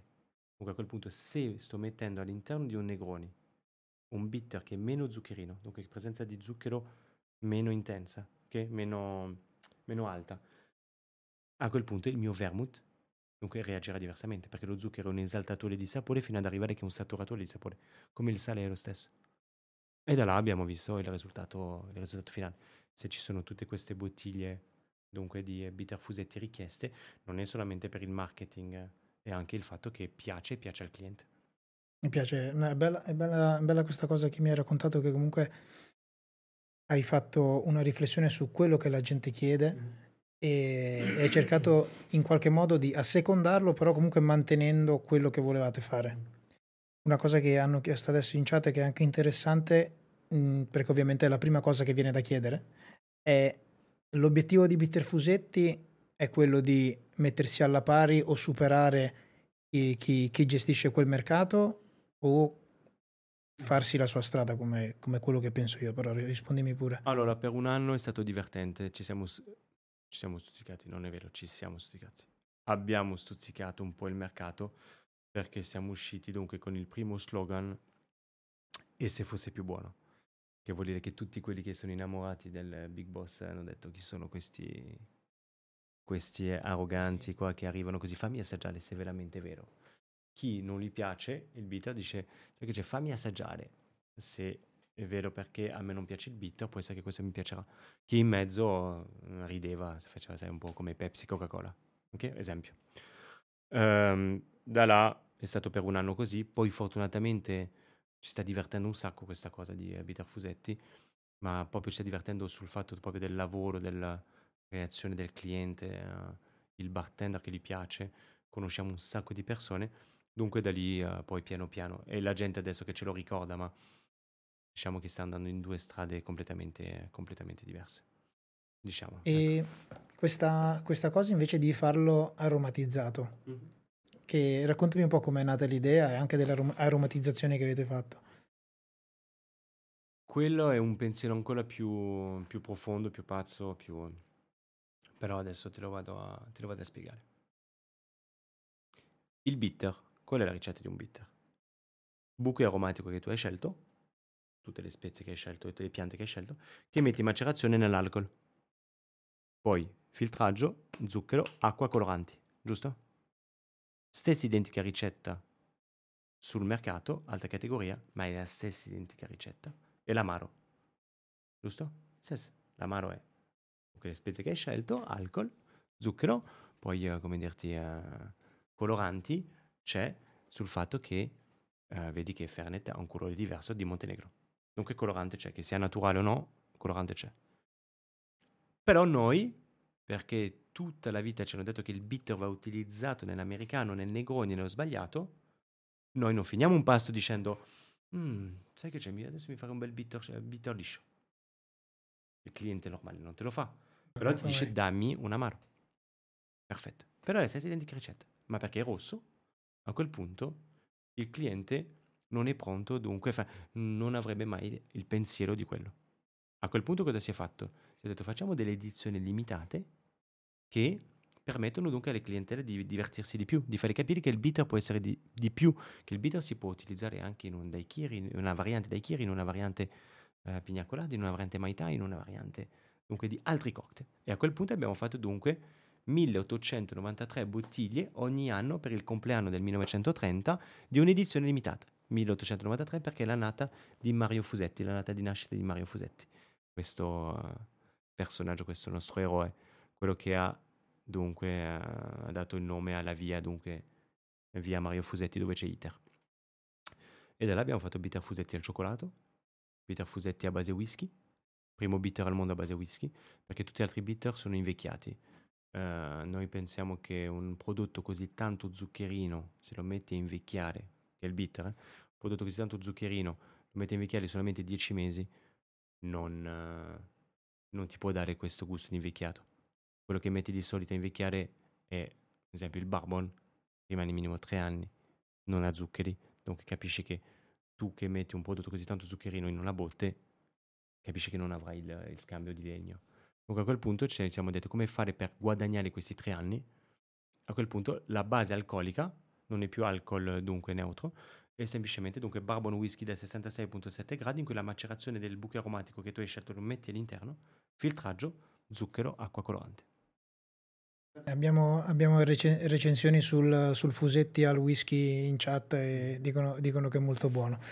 E mh, mm, è mo- molto, molto interessante questa cosa del...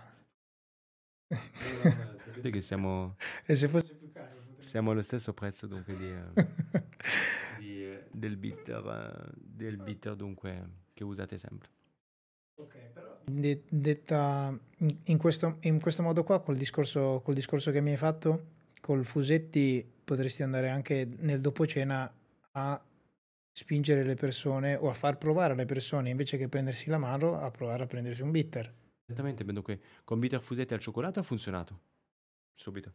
Bitter Fusetti al whisky ha funzionato sui professionisti. Bitter Fusetti alla banana che tra l'altro non sono più 1893 bottiglie perché finiscono troppo in fretta, sono diventate 9813 bottiglie. Eh, lo, l'abbiamo fatto anche per dire guardate, lo potete bere liscio sì, anche dopo cena sì, ma vi potete anche divertire in tutto il mondo tiki con una base bitter. E infatti quando, quando, è venuto qua Flavio, eh, no Flavio scusa, Fili, Filippo Sisti, sì. quando è venuto qua Filippo Sisti, e mi aveva, eh, un mesi fa, e mi aveva proprio detto uh, il fatto del, del, aveva parlato del tiki e mi fa io perché non posso usare un bitter nel tiki e mi ha, mi ha detto di, di, cosa era fatto un bitter e mi fa infatti secondo per come la vedeva lui invece il, il, un bitter era super indicato per, per, il mondo tiki e adesso con questo che avete, questo che avete deciso di fare voi alla banana ancora, ancora di più super divertente no ma veramente eh, diciamo che è anche la nostra svalvola di, eh, di sfogo eh, quella, quella limited edition che facciamo uscire ogni anno per il compleanno di Bitter Fusetti. Perché alla fine il bitter, una volta che tu hai fatto il prodotto, fatto l'etichetta, è tutto poi marketing intorno. Ok? Uh, noi diciamo che ci piace creare sempre cose nuove, tutto. Dunque, la limited edition è una bellissima dunque, uh, cosa per divertirti di più. Abbiamo fatto anche bitter fusetti nature senza coloranti ma quello non l'abbiamo inventato noi. Diciamo che eh, altri bitter erano già usciti sul mercato, dunque senza colorante. Uh, diciamo che bitter fusetti al cioccolato, bitter fusetti base whisky, bitter fusetti base rum e banana, quello sì. Rum, banana e pimento dram. Eh. Ok, e un'altra una cosa che ti vorrei chiedere io. Adesso che stai affrontando questa fase della, della, tua vita in cui stai lavorando in questo modo, stai girando, cercando di far girare il, stai facendo girare il beat, il Fusetti, Mixology Experience, al bar show verrete? Sì, quindi ci vediamo anche lì al bar show. Ci, di... ci divertiremo molto. Sì, che tra l'altro io al bar show non ci sono mai stato, mi hanno detto che è veramente una cosa enorme. Sì, sì, bellissimo. E... L'ambiente che c'è a Roma, è... la città di Roma ti dà un calore che ci può dare sì la città di Napoli, te la può dare, uh, e altre città, eh, aspetta, non è. Però di sicuro Milano, guardate quello che noi vediamo, che a Milano comunque lavoriamo quando c'è dunque Mixer Esperienze, e a Roma, al Roma Bar Show, ci divertiamo molto. Cioè, veramente c'è, c'è il, il, calore che ti dà quella città, è, è difficile che trovarla da altre parti. Replicarlo. E detto questo, perché a me interessa molto, quindi mh, sono, sono, proprio interessato, cioè come, come, come vengono le idee, come, come, come, fate la grafica, cosa, cosa, cerchi quando tipo fai una fiera, prendi lo stand enorme e decidi di fare le banane, cioè qual è l'obiettivo, la, la mission del, del Bitter Fusetti? Tutte queste cose che, che, che, state costruendo e facendo a mio avviso in modo benissimo, in, mo, in, modo, in modo, perfetto. Io, io, non so quanto Fusetti, quanto Fusetti esce, quanto Fusetti vendete, però a livello di marketing, a livello di, e mission del prodotto a me piace molto, quindi mi interessa, mi interessa capire quello che cercate. Ci sono, ci sono tantissime cose. Immaginati che stamattina, se sono, sono tra l'altro arrivato in ritardo, eh, perché avevo piccole, tanti piccoli appuntamenti oggi, e di cui uno di questi appuntamenti era proprio eh, pensiero sul marketing fusetti in futuro. Uh, perché non ti devi fermare sul fatto, ah sì, è una figata oggi, devi già pensare ai tre mesi in anticipo e i tre mesi in anticipo. Allora,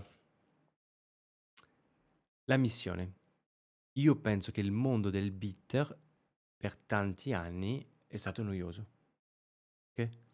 Dunque, avere un bitter uh, in cui ci si può divertire di più, in cui uh, non ha paura di fare un bitter fusetti alla banana, che non ha paura di lanciare i bitter fusetti alla banana su OnlyFans. Capito? Non so se l'hai visto questo. No, non l'ho visto. Eh beh, mettiti, mettiti su OnlyFans. Scrivi OnlyFans bitter fusetti su Google. Aspetta, su, uh, eh? Lo facciamo in diretta insieme. Sì, sì. Guarda. Se vuoi posso accelerare i tempi mandandoti un link su WhatsApp, però Vabbè, guarda. OnlyFans, scrivi OnlyFans bitter fusetti.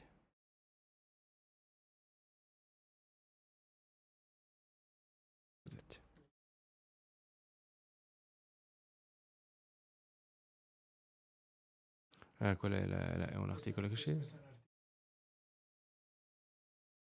Attivo anche il mio microfono. Ecco, non ti fa vedere i... i... Eh, devo... Ah, vai, vai giù, vai giù. Eccolo qua, no? No, questo è su Twitter. No, devo andare, devo andare su OnlyFans, aspetta.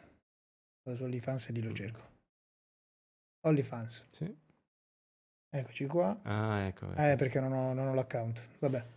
Allora, guarda, ti mando, ti mando che così... Vabbè, comunque, eh, raccontami, raccontami pure. Eh, da lì a quel punto ci siamo detti, perfetto, abbiamo Vito Fusetti e la banana, super divertente, ok? A quel punto, come dirti, eh, come facciamo dunque per, uh, per spingerlo, per fare delle cose dunque diverse? E da là a quel punto semplicemente uh, si è pensato dunque, guarda quanto li fanno, non è il mio. Perfetto, vedi? Guarda. Questo qua, adesso provo a mandartelo così te lo, te. E voilà, lo fai vedere.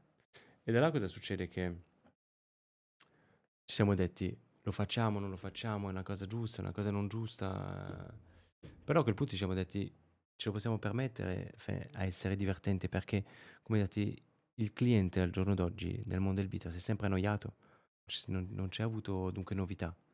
Pensa a, come dirti, ok, questo bitter qua ha cambiato il, mondo di, eh, il modo di fare, dunque in questi ultimi dieci anni, no? Dunque negli ultimi dieci anni dunque usi il bitter per fare dunque queste cose qua e basta. Dunque da lì è, è stato quello dunque l'idea iniziale, quella di fare divertire le persone. Se poi a quel punto mi vedi come pensi a tutte queste idee, e da là tu dici, wow, sei un genio Flavio che hai pensato dunque a spingere Bitter Fusetti e la banana su OnlyFans, perché è super divertente, perché ha fatto notizia e tutto. Non l'ho pensato io. L'hanno pensato due ragazzini in una scuola uh, a Milano e, uh, perché hanno, ho parlato, con, avevo fatto un corso lì in azienda, in, in scuola da loro, de, sul marketing, su come spingere i locali, come spingere dunque uh, dei prodotti alcolici. E i ragazzini loro... ti hanno detto mettilo sulle fare? No, no. E a quel punto sono andato via da, quel, da quella giornata lì ho detto ragazzi, voi come pubblicitereste bitter fusetti alla banana. Io vi ho fatto vedere come, come avevamo pubblicizzato bitter fusetti al cioccolato, come abbiamo pubblicizzato bitter fusetti al whisky. Voi come pubblicizereste bitter fusetti alla banana? Un mese dopo sono tornato e i ragazzi mi fanno, dunque c'era tutta la scuola, eh? c'era, c'era tutta, scusami, la scuola, tutta la classe, erano persone dai uh, eh, 18 anni fino ai 20 anni e uh, questa scuola che fa solamente videomaker e tutte queste cose e loro mi dicono, guarda, mi propongono un sacco di idee, tante cose viste, viste riviste, tante cose che ci stavamo già pensando, tra l'altro. Okay? E al momento dicono, guarda, OnlyFans in Italia è visto così, ma all'estero c'è delle persone che fanno corsi di cucina. Sì sì infatti, che... sì, infatti in Italia è visto soltanto per quello, però viene usato da professionisti per fare qualsiasi cosa.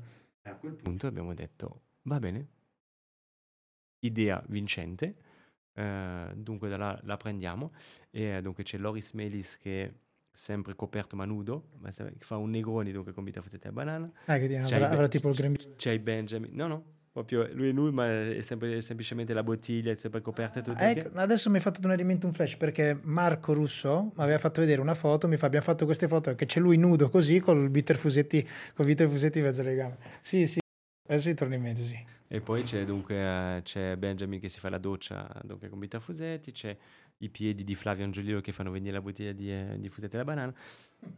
Idea marketing, i ragazzi hanno avuto dunque una bellissima idea, ci siamo divertiti un sacco Uh, poi, come dirti, uh, vuoi assaggiare la mia banana, abita a fusetti, super facile da, da pensare. Uh, bananone gonfiabile, dunque di bita cosa, cosa c'è scritto mm. sulla camicia dietro? E se fosse più dura? E se, se fosse più dura, perché infatti nel, se fosse più lunga. Nel, nel, blog che ho caricato sul, sul canale YouTube del, del, della Mixology Experience, infatti ho fatto una carrellata dove si vede il retro di, della camicia con questa scritta. No, c'è anche, aspetta, eh, c'è anche, è, è, l'unico bitter dell'amore, che, eh, donc sai perché c'è la canzone, l'ultimo sì, frutto sì. dell'amore. Poi abbiamo tutte queste frasi qua per, per Bitter Fusetti e la banana adesso. Dunque, da là come pensiamo? Abbiamo grafici interni, abbiamo una, tutti che spar, sparano idee cazzate, dunque che possono aiutare. Uh, abbiamo dunque un'agenzia di uh, comunicazione che è quasi mezza interna perché... Uh, è tutto, siamo molto vicini. Dunque da là cosa succede? Che vi aiutate da di voi. Ci Brainstorming, ci, ci sì. Esattamente, è proprio questo. Una volta al mese, brainstorming. Brainstorming tutti insieme e si tira fuori qualcosa.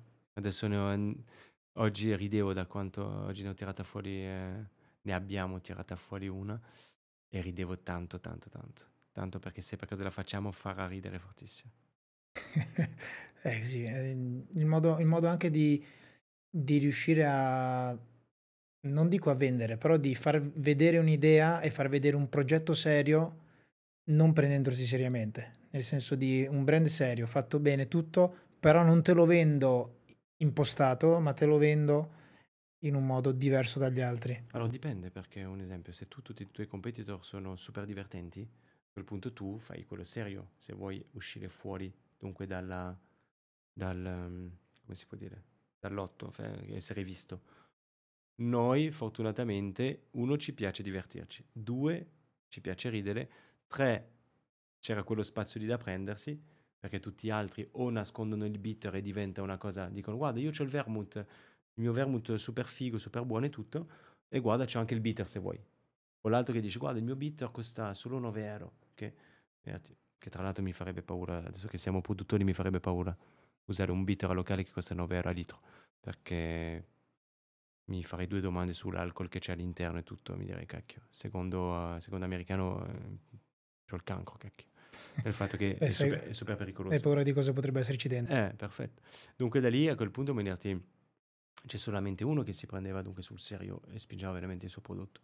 Dunque da lì a quel punto noi ci siamo detti perfetto l'iter è stato questo, è stato lavoriamo sulla ricetta? Deve piacere di più? Perfetto. Nome? Deve essere divertente?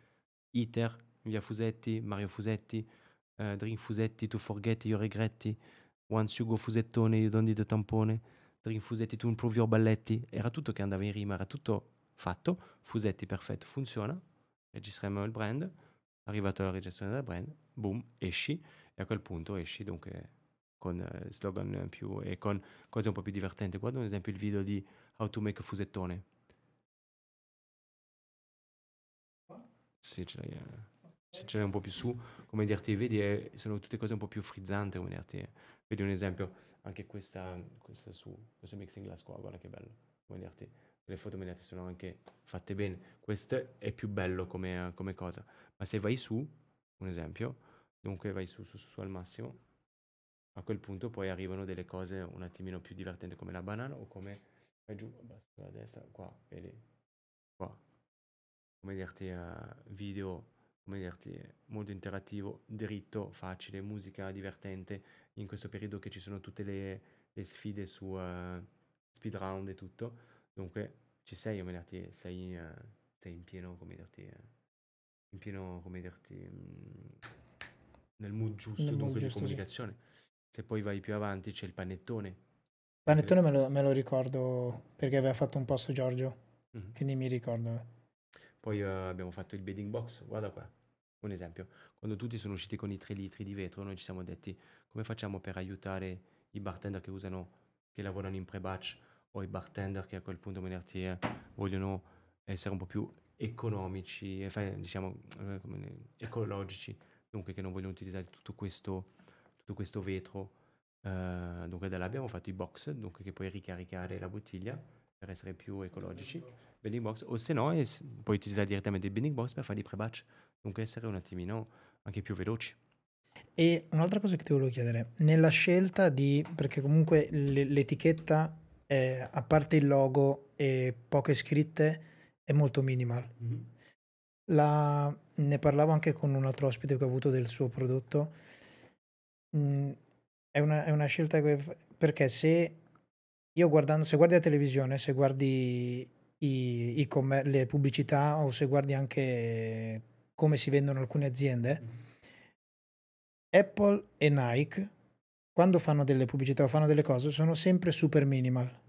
Se tu tipo guardi un film di Apple, capisci che è un film di Apple anche se, senza vedere che c'è la scritta Apple. Appunto perché, te, perché hanno questo, questo, questa tendenza a essere sempre minimal in tutto quanto. Nella scelta dell'etichetta de, è, stata ponderata su qualche pensiero per, o, solo per qualche, o solo in base ai gusti? Il nostro grafico mi aveva fatto vedere questa etichetta sette anni fa, sei anni fa, per un, uh, per un altro progetto che volevamo utilizzare mi aveva sempre eh, proprio eh, mi era sempre piaciuta tantissimo. Eh, cioè, diciamo che non questa etichetta qua, come, questa ispirazione qua, così. Ed era molto bella. Eh, a quel punto, Menerti, quando tu vai a proporre dunque anche ai tuoi soci, perché noi, non, noi facciamo dunque tutti, noi adesso siamo dunque sette soci. Sì, sì, un'altra, un'altra domanda che volevo farti anche. Tutti ex, eh, voilà, tutti ex dipendenti eh, del gruppo in cui dunque siamo diventati tutti soci sul fatto che ci, sia dato una, ci, si, è dato, ci si è dato una possibilità dunque di investimento e di crescere insieme. Okay? A quel punto dunque noi mandiamo tutto in chat nostra per approvazione o quando facciamo brainstorming dunque mettiamo tutto in mezzo e decidiamo. Questa era la sola bottiglia, la sola etichetta che usciva veramente fuori dal, dal, dal gruppo di etichette perché tutte le altre etichette erano troppo o vecchie o ci si cascava sempre nella stessa solita cosa del vecchio bitter. Questo bitter non assume, non, non ha paura di assumersi il fatto che è nuovo, non ha paura di assumersi il fatto che è stata fatta una ricerca per farlo più buono, non ha, non, non, non ha paura di, eh, di, dirlo e di, eh, di, esserlo. Dunque a quel punto dovevi avere una, un'etichetta moderna, nuova. Non ha paura di... No, bella questa... Potre... No, dai, andiamo, prendiamo ispirazione dal 1872 a.C. per fare questa etichetta. Vederti, giustissimo, aspetta, giustissimo. Non dico che sia sbagliato, che noi abbiamo pensato questo. Tante volte tutto quello che vi ho detto oggi o quello che penso io, ve lo dico molto, con molta enfasi, ma non penso che, non dico che sia la cosa giusta. La cosa che abbiamo fatto noi, poi certe cose hanno funzionato e certe cose no. Dico però, adesso magari questa frase, questa frase potresti anche riutilizzarla, però il fatto di non aver paura dell'altra acqua, tieni. Il fatto di non aver paura di essere, di essere nuovo, nel fatto di essere nuovi sul mercato, nel fatto di essere, tra virgolette, l'ultimo arrivato e utilizzarlo come proprio punto di forza è una, è una super idea, nel senso è bello da, da utilizzare anche soltanto come slogan, nel senso di dire sono l'ultimo arrivato e lo faccio vedere. Poi siamo nuovi, però abbiamo delle belle idee, capito? Quindi molto interessante come cosa. Detto questo, una cosa proprio che volevo chiederti e mi hanno chiesto anche, voi siete sette soci, mm-hmm. sette soci, sette locali, poi ci saranno, in mezzo, ci saranno in mezzo anche altre cose che mi hai raccontato. Allora, come fate ad andare d'accordo o a riuscire a mantenere i rapporti, visto che non, è, non penso che state, siete in sette dall'altro ieri. Mm. Perciò un po'. Questa, la, parte, la, parte, dell'imprenditoria è una delle parti a cui più sono interessate le persone che seguono questo podcast. Quindi dimmi pure. Uguale. Ci sono fasi. Ci sono fasi in cui uh, va, va, tutto questo va curato nel fatto. Noi ogni mese facciamo una riunione interna per dirci un po' tutte le nostre cose, quello che pensiamo, quello che non pensiamo, quello che sia giusto, quello che non sia giusto. Ehm, sono andato l'altro giorno a mangiare lì, il pane fa cagare. Che cosa è successo? Sono andato lì, l'ultima volta non mi hanno fatto il daycare perché non fanno più il daycare al locale, esempio. E dunque parliamo, passiamo una giornata intera a parlare di tutto questo. E poi ci andiamo a bere, a- ci andiamo a bere qualcosa. Due volte all'anno facciamo un viaggio di una settimana tutti insieme. Questa Marco non me l'aveva detta, bellissimo. È una cosa che si è organizzata da, adesso da più anni. Abbiamo fatto l'Islanda, abbiamo fatto Praga, abbiamo fatto i Paesi Bassi, abbiamo fatto la Norvegia. Ci aiuta tantissimo. Adesso partiamo in Champagne. Dunque ci aiuta tantissimo perché cosa succede? Che in una settimana, per due giorni parli, è inevitabile che parli ancora un po' di lavoro. Dopo due giorni hai eh, detto tutto quello che dovevi dire in questi due giorni. E da là, a quel punto, riesci dunque a ricreare e a riavere un contatto. Ma in tutto questo non vuol dire che staremo tutta la vita insieme. Può essere che un, un giorno uno, quanto bello è stato, deciderà dunque di dire, sapete che c'è, io ho voglia di volare da quella parte, ho voglia di fare completamente qualcos'altro. È successo. Eh, abbiamo avuto soci che sono entrati e che poi sono usciti. Ehm, nessun problema, io lo, lo capisco benissimo, come eh, certe persone mi dicono, cacchio, ma tutti questi dipendenti, adesso ce ne avete tre che se ne vanno, succede. Sì, questo, questo ci sta, anche il fatto di un, rag- un ragazzo che arriva, cresce ed è giusto anche che magari una volta che ha preso tutto, eh, che si faccia anche la sua strada. O può essere che non gli è piaciuto quello che ha trovato, nessun problema, ma non possiamo piacere a tutti. C'è che c'è proprio quest- tante volte questo problema in Italia che la gente vuole piacere a tutti. ok? No, o che un imprenditore, un esempio, eh, non può a un momento dire, sai che c'è, questo progetto non funziona, lo chiudo e ne apro altri due. No, hai visto, cazzo ha chiuso, che cosa gli è successo, ha fallito. Ma no, e anche se ha fallito, e anche se, come dirti, il mio primo locale non è andata bene, e dunque, ne ho aperti poi altri sette. E dunque, qual è il problema? Fe, non lo capisco. Fe, se tu il tuo mestiere è imprenditore, l'imprenditore deve fare cose che guadagnano. Chi fa il bartender imprenditore che dunque vuole avere un locale per vivere tranquillamente la sua vita e non avere capi è un altro mestiere. ok? Dunque, ripeto, eh, cosa succede? Siamo in sette, andiamo tutti d'accordo? Assolutamente. Ci scanniamo? Assolutamente. Risolviamo? Assolutamente. Come dirti? Ma quella è la vita. Tuo fratello è così, come dirti. Quante volte vuole di picchiarlo? Ma è tuo fratello, moriresti per lui, giusto? Stessa identica cosa. Una società è come un matrimonio. Difficilissimo quando ci si sta per divorziare. Perché quante cose ho fatto io, quante cose hai fatto tu e tutto.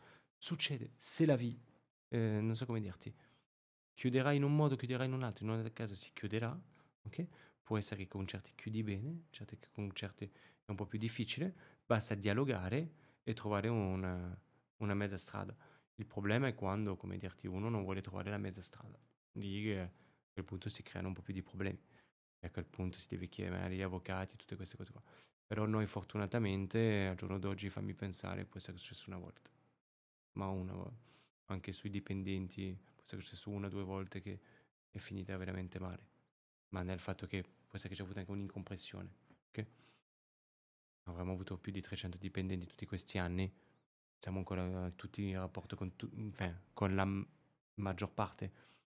Certi non si sono trovati bene. Mi dispiace, come dirti, anch'io può essere che con certi non mi sono trovato bene. Come E dirti, non hai detto niente. perciò. sì, sì, è sempre la, la stessa cosa. Io devo dirti, e la vita succede fa così. Con te va bene, con te non va bene, ma le relazioni sessuali sono così. Tutto fatto così. Dunque siamo fortunati che coccoliamo questa situazione qua. È molto, molto interessante anche questa cosa del viaggio insieme. non- non- se me l'aveva detta Marco, non me la, non me la ricordavo. Comunque, siamo già siamo qua a un'ora, un'ora e cinquanta. Aspetta, questo può essere che per me è molto importante questo viaggio qua, o può essere che uno dei ragazzi dice che palle, mi ha detto, devo, devo salire una settimana. Però in ogni caso vediamo che quando torniamo ha fatto molto bene. Ha fatto molto bene ai, Mm. ai vostri, ai vostri rapporti personali. Esattamente. Ma perché infatti mh, è molto interessante perché anche se magari fate il vostro brainstorming, nel brainstorming litigate, come si dice in napoletano, vi prendete a seggiate, seggiate vuol dire co- con le sedie, però poi se state una settimana insieme, in quella settimana insieme avete tempo di capirvi e di, e di superare la cosa e di capire anche che cosa c'era che, che non andava. Oggi, oggi stesso abbiamo, abbiamo parlato un po' più ehm, per una riunione, per una cosa che sta succedendo, dunque un po' più, mm, stato un po' più movimentato. Ma alla fine mi detto, eh, va bene, ci siamo detti le cose, mi detto, ok, perfetto, lui la pensa così, dunque, mi detto, se vuoi capirlo, è tuo, tuo socio, il tuo fratello, chi ti sta accanto, come dirti, eh, lo posso capire, o dirgli, guarda, non la penso come te. E poi a quel punto, come dirti, eh, si, cresce, si cresce insieme, come dirti, easy, proprio. Io la vedo così, poi certe persone sono molto, non dei nostri, però certe persone sono rancorose, rancorose si dice, rancorose si dice. Eh, o per certe persone sono permalose, e lì mi dispiace, dirti, che vita di merda. sì, hai ragione, sì. E la capisco benissimo questa tua idea. E, vabbè, mi hanno chiesto che come prenderesti il fatto se uno dei tuoi soci fa- facesse tesoro degli errori fatti insieme, facesse tesoro dei vostri segreti, del vostro modo di lavorare e facesse tutto suo e, e si distaccasse. Mm, se l'ha capito, gli faccio i miei complimenti. E vado a vedere, gli chiedere anche i suoi, i suoi segreti se poi non riesco a capirlo. Nel fatto che tanti dei nostri ex dipendenti sono andati, hanno aperto il loro locale e hanno spaccato. Mm. Blady, Bleda, ha aperto due locali in Toscana, ha spaccato. Iori, ha spaccato. Uh, Pippo De Martino, al Querto, Bassano del Grappa, ha spaccato. Un locale, due locali, adesso in finale world class. Vuoi dirti, un nostro dipendente ha provato due volte la world class con noi, fanno una volta la world class con noi, l'ha nata dopo, poi l'ha vinta. Oh, complimenti, ti faccio solamente i miei complimenti, come dirti um, che io penso che ci sia riuscito grazie a me, no, non, non, è quello. Ti abbiamo dato dei spunti, sì, assolutamente, perché c'è tanto da imparare, eh, perché noi non nascondiamo niente. Noi eh, formiamo i ragazzi anche per chiudere la cassa la sera, formiamo i ragazzi su tante cose. Dunque ti dico, ci abbiamo messo un po' del nostro, a che tu sei diventato adesso un mini imprenditore. Può essere, me lo direi tu quello, ok? Um, dunque no, lo, lo, vedo piuttosto come una, cosa, come una cosa figa. Poi pensare, ad esempio, un mio socio si è staccato, ci ha preso un segreto, ha fatto suo... No, non ho... Non, ho, Eh, ma- non, è non come il discorso che ho fatto io all'inizio, è, è più, è più un orgoglio. Tra l'altro, tra l'altro Bledi io l'ho, l'ho conosciuto, abbiamo lavorato insieme tantissimo tempo fa, prima che arrivasse da voi, che lui lavorava nel catering, nel catering di Planet, che- in- con cui io collaboravo ogni tanto, che io facevo già Flair, e una volta avevamo lavorato insieme a una fiera, la fiera sulle moto che c'è a Milano, mi ricordo come si chiama. E vabbè, detto, detto questo, ti ho rubato già due ore del tuo tempo Mhm. e arriviamo, arriviamo- arriviamo alle, alle ultime domande che faccio alla fine. Hai qualche, rag- ragionando sulla tua carriera, hai qualche rimpianto o sliding doors che, avresti, che pensi che avresti dovuto prendere o persone che magari ti è dispiaciuto perdere? O... Sicuro. Sicuro, ma penso che sia, gius- sia giusto che sia andata così perché mi ha insegnato dunque ehm, tante cose. Mi dispiace di certe persone che sono andate via, certo, perché con certe persone stavo veramente bene, ma finché loro stanno bene al giorno d'oggi eh, siamo, siamo tutti felici. Non so come tradurti questo, nel fatto che, un esempio, ho avuto veramente dipendenti che erano veramente eh, amici. O, dal- o almeno dalla mia, dalla mia parte Dal tuo punto di è- è vista. stato vissuto così. Mi dispiace, mi dispiace che siano andati via, no? Mi dispiace se per caso a quel punto una persona vai via e ti, la- e ti lasci male. Quello, quello mi dispiace sì, perché eh, alla fine hai passato del tempo insieme, dunque eh, a volte due, tre, quattro, cinque anni, dunque è super peccato dunque finire in quel modo lì. Mm, dunque ti dico, non ho rimpianti, sto pensando. Non ho Cioè, tipo come il discorso che ti ho fatto prima io, eh? se magari mi avessero proposto un contratto serio in magazzino. Dico, magari tu hai qualche proposta che, che ti è arrivata e non hai preso e poi magari Sì. nel tempo ci hai ripensato. Ce n'è una. Eh, sì, ce n'è una. Sì, sì. Ce n'è una, sì, questa vedi mi è arrivata, sì. Il fatto di non aver preso un locale, c'era un locale da prendere che ci avrebbe aiutato molto. Ehm, Poi può essere in amore, può essere quello. Sì, eh, anche io penso di aver lasciato per strada almeno tre mogli nel... tre mogli e madri dei miei figli le, le ho conosciute e le ho perse per, per il lavoro. Dunque sì, eh, però no, mi ti dico, perché ho perso qualcosa, però dicevo sì, può essere per amore, ma ti, magari, eh, hai sbagliato qualcosa. Però non, no, non sono, non ho nessun rimpianto, diciamo che non sto piangendo al giorno d'oggi perché ho fatto un errore o altro, no, non, ho- non ancora. Ok, sei felice quindi del tuo percorso. E ultima domanda, mm, visto che ti ho detto prima che sono appassionato di cinema, se avessi la possibilità di fare il viaggio nel tempo e incontrare il te stesso di vent'anni, ti diresti qualcosa? Assolutamente no. Sì, sì. Wow. Scappa. No, no, bellissimo. No, no, no, c'è una, un movimento pensiero, ma è una cosa più, eh, più stupida. No, no, aspetta, eh, no. Mi, mi hanno fatto una domanda l'altro giorno. Mi fanno un'altra domanda. Mi hanno detto, vorresti ritornare a 15 anni con il sapere che hai adesso o andare dunque a 45 anni con 10 milioni in banca? Te la faccio io questa. Eh, questa è, una domanda che, mm, cioè tipo dal mio punto di vista, se potessi tornare a 15 anni col sapere che ho adesso, penso che a 45 ce li avrei comunque i- quei 10 milioni in banca. Eh, però eh, tutte le, le cose stupide che facevi e che ti hanno fatto divertire, tutte le cazzettine che hai fatto, tutte le cose che tu racconti, ah, sai che sai che avevo 18 anni, mi sono ubriacato di là con questo, che ho fatto questa cosa qua e tutta... Come dirti, eh, Sono tutte cose che non faresti. che non faresti perché c'è la testa di oggi. Anche questo, mi dirti. Vabbè, Flavio, io ti, ti ringrazio. Se c'è qualcos'altro che vuoi aggiungere o... ci stavo pensando alla tua domanda e no.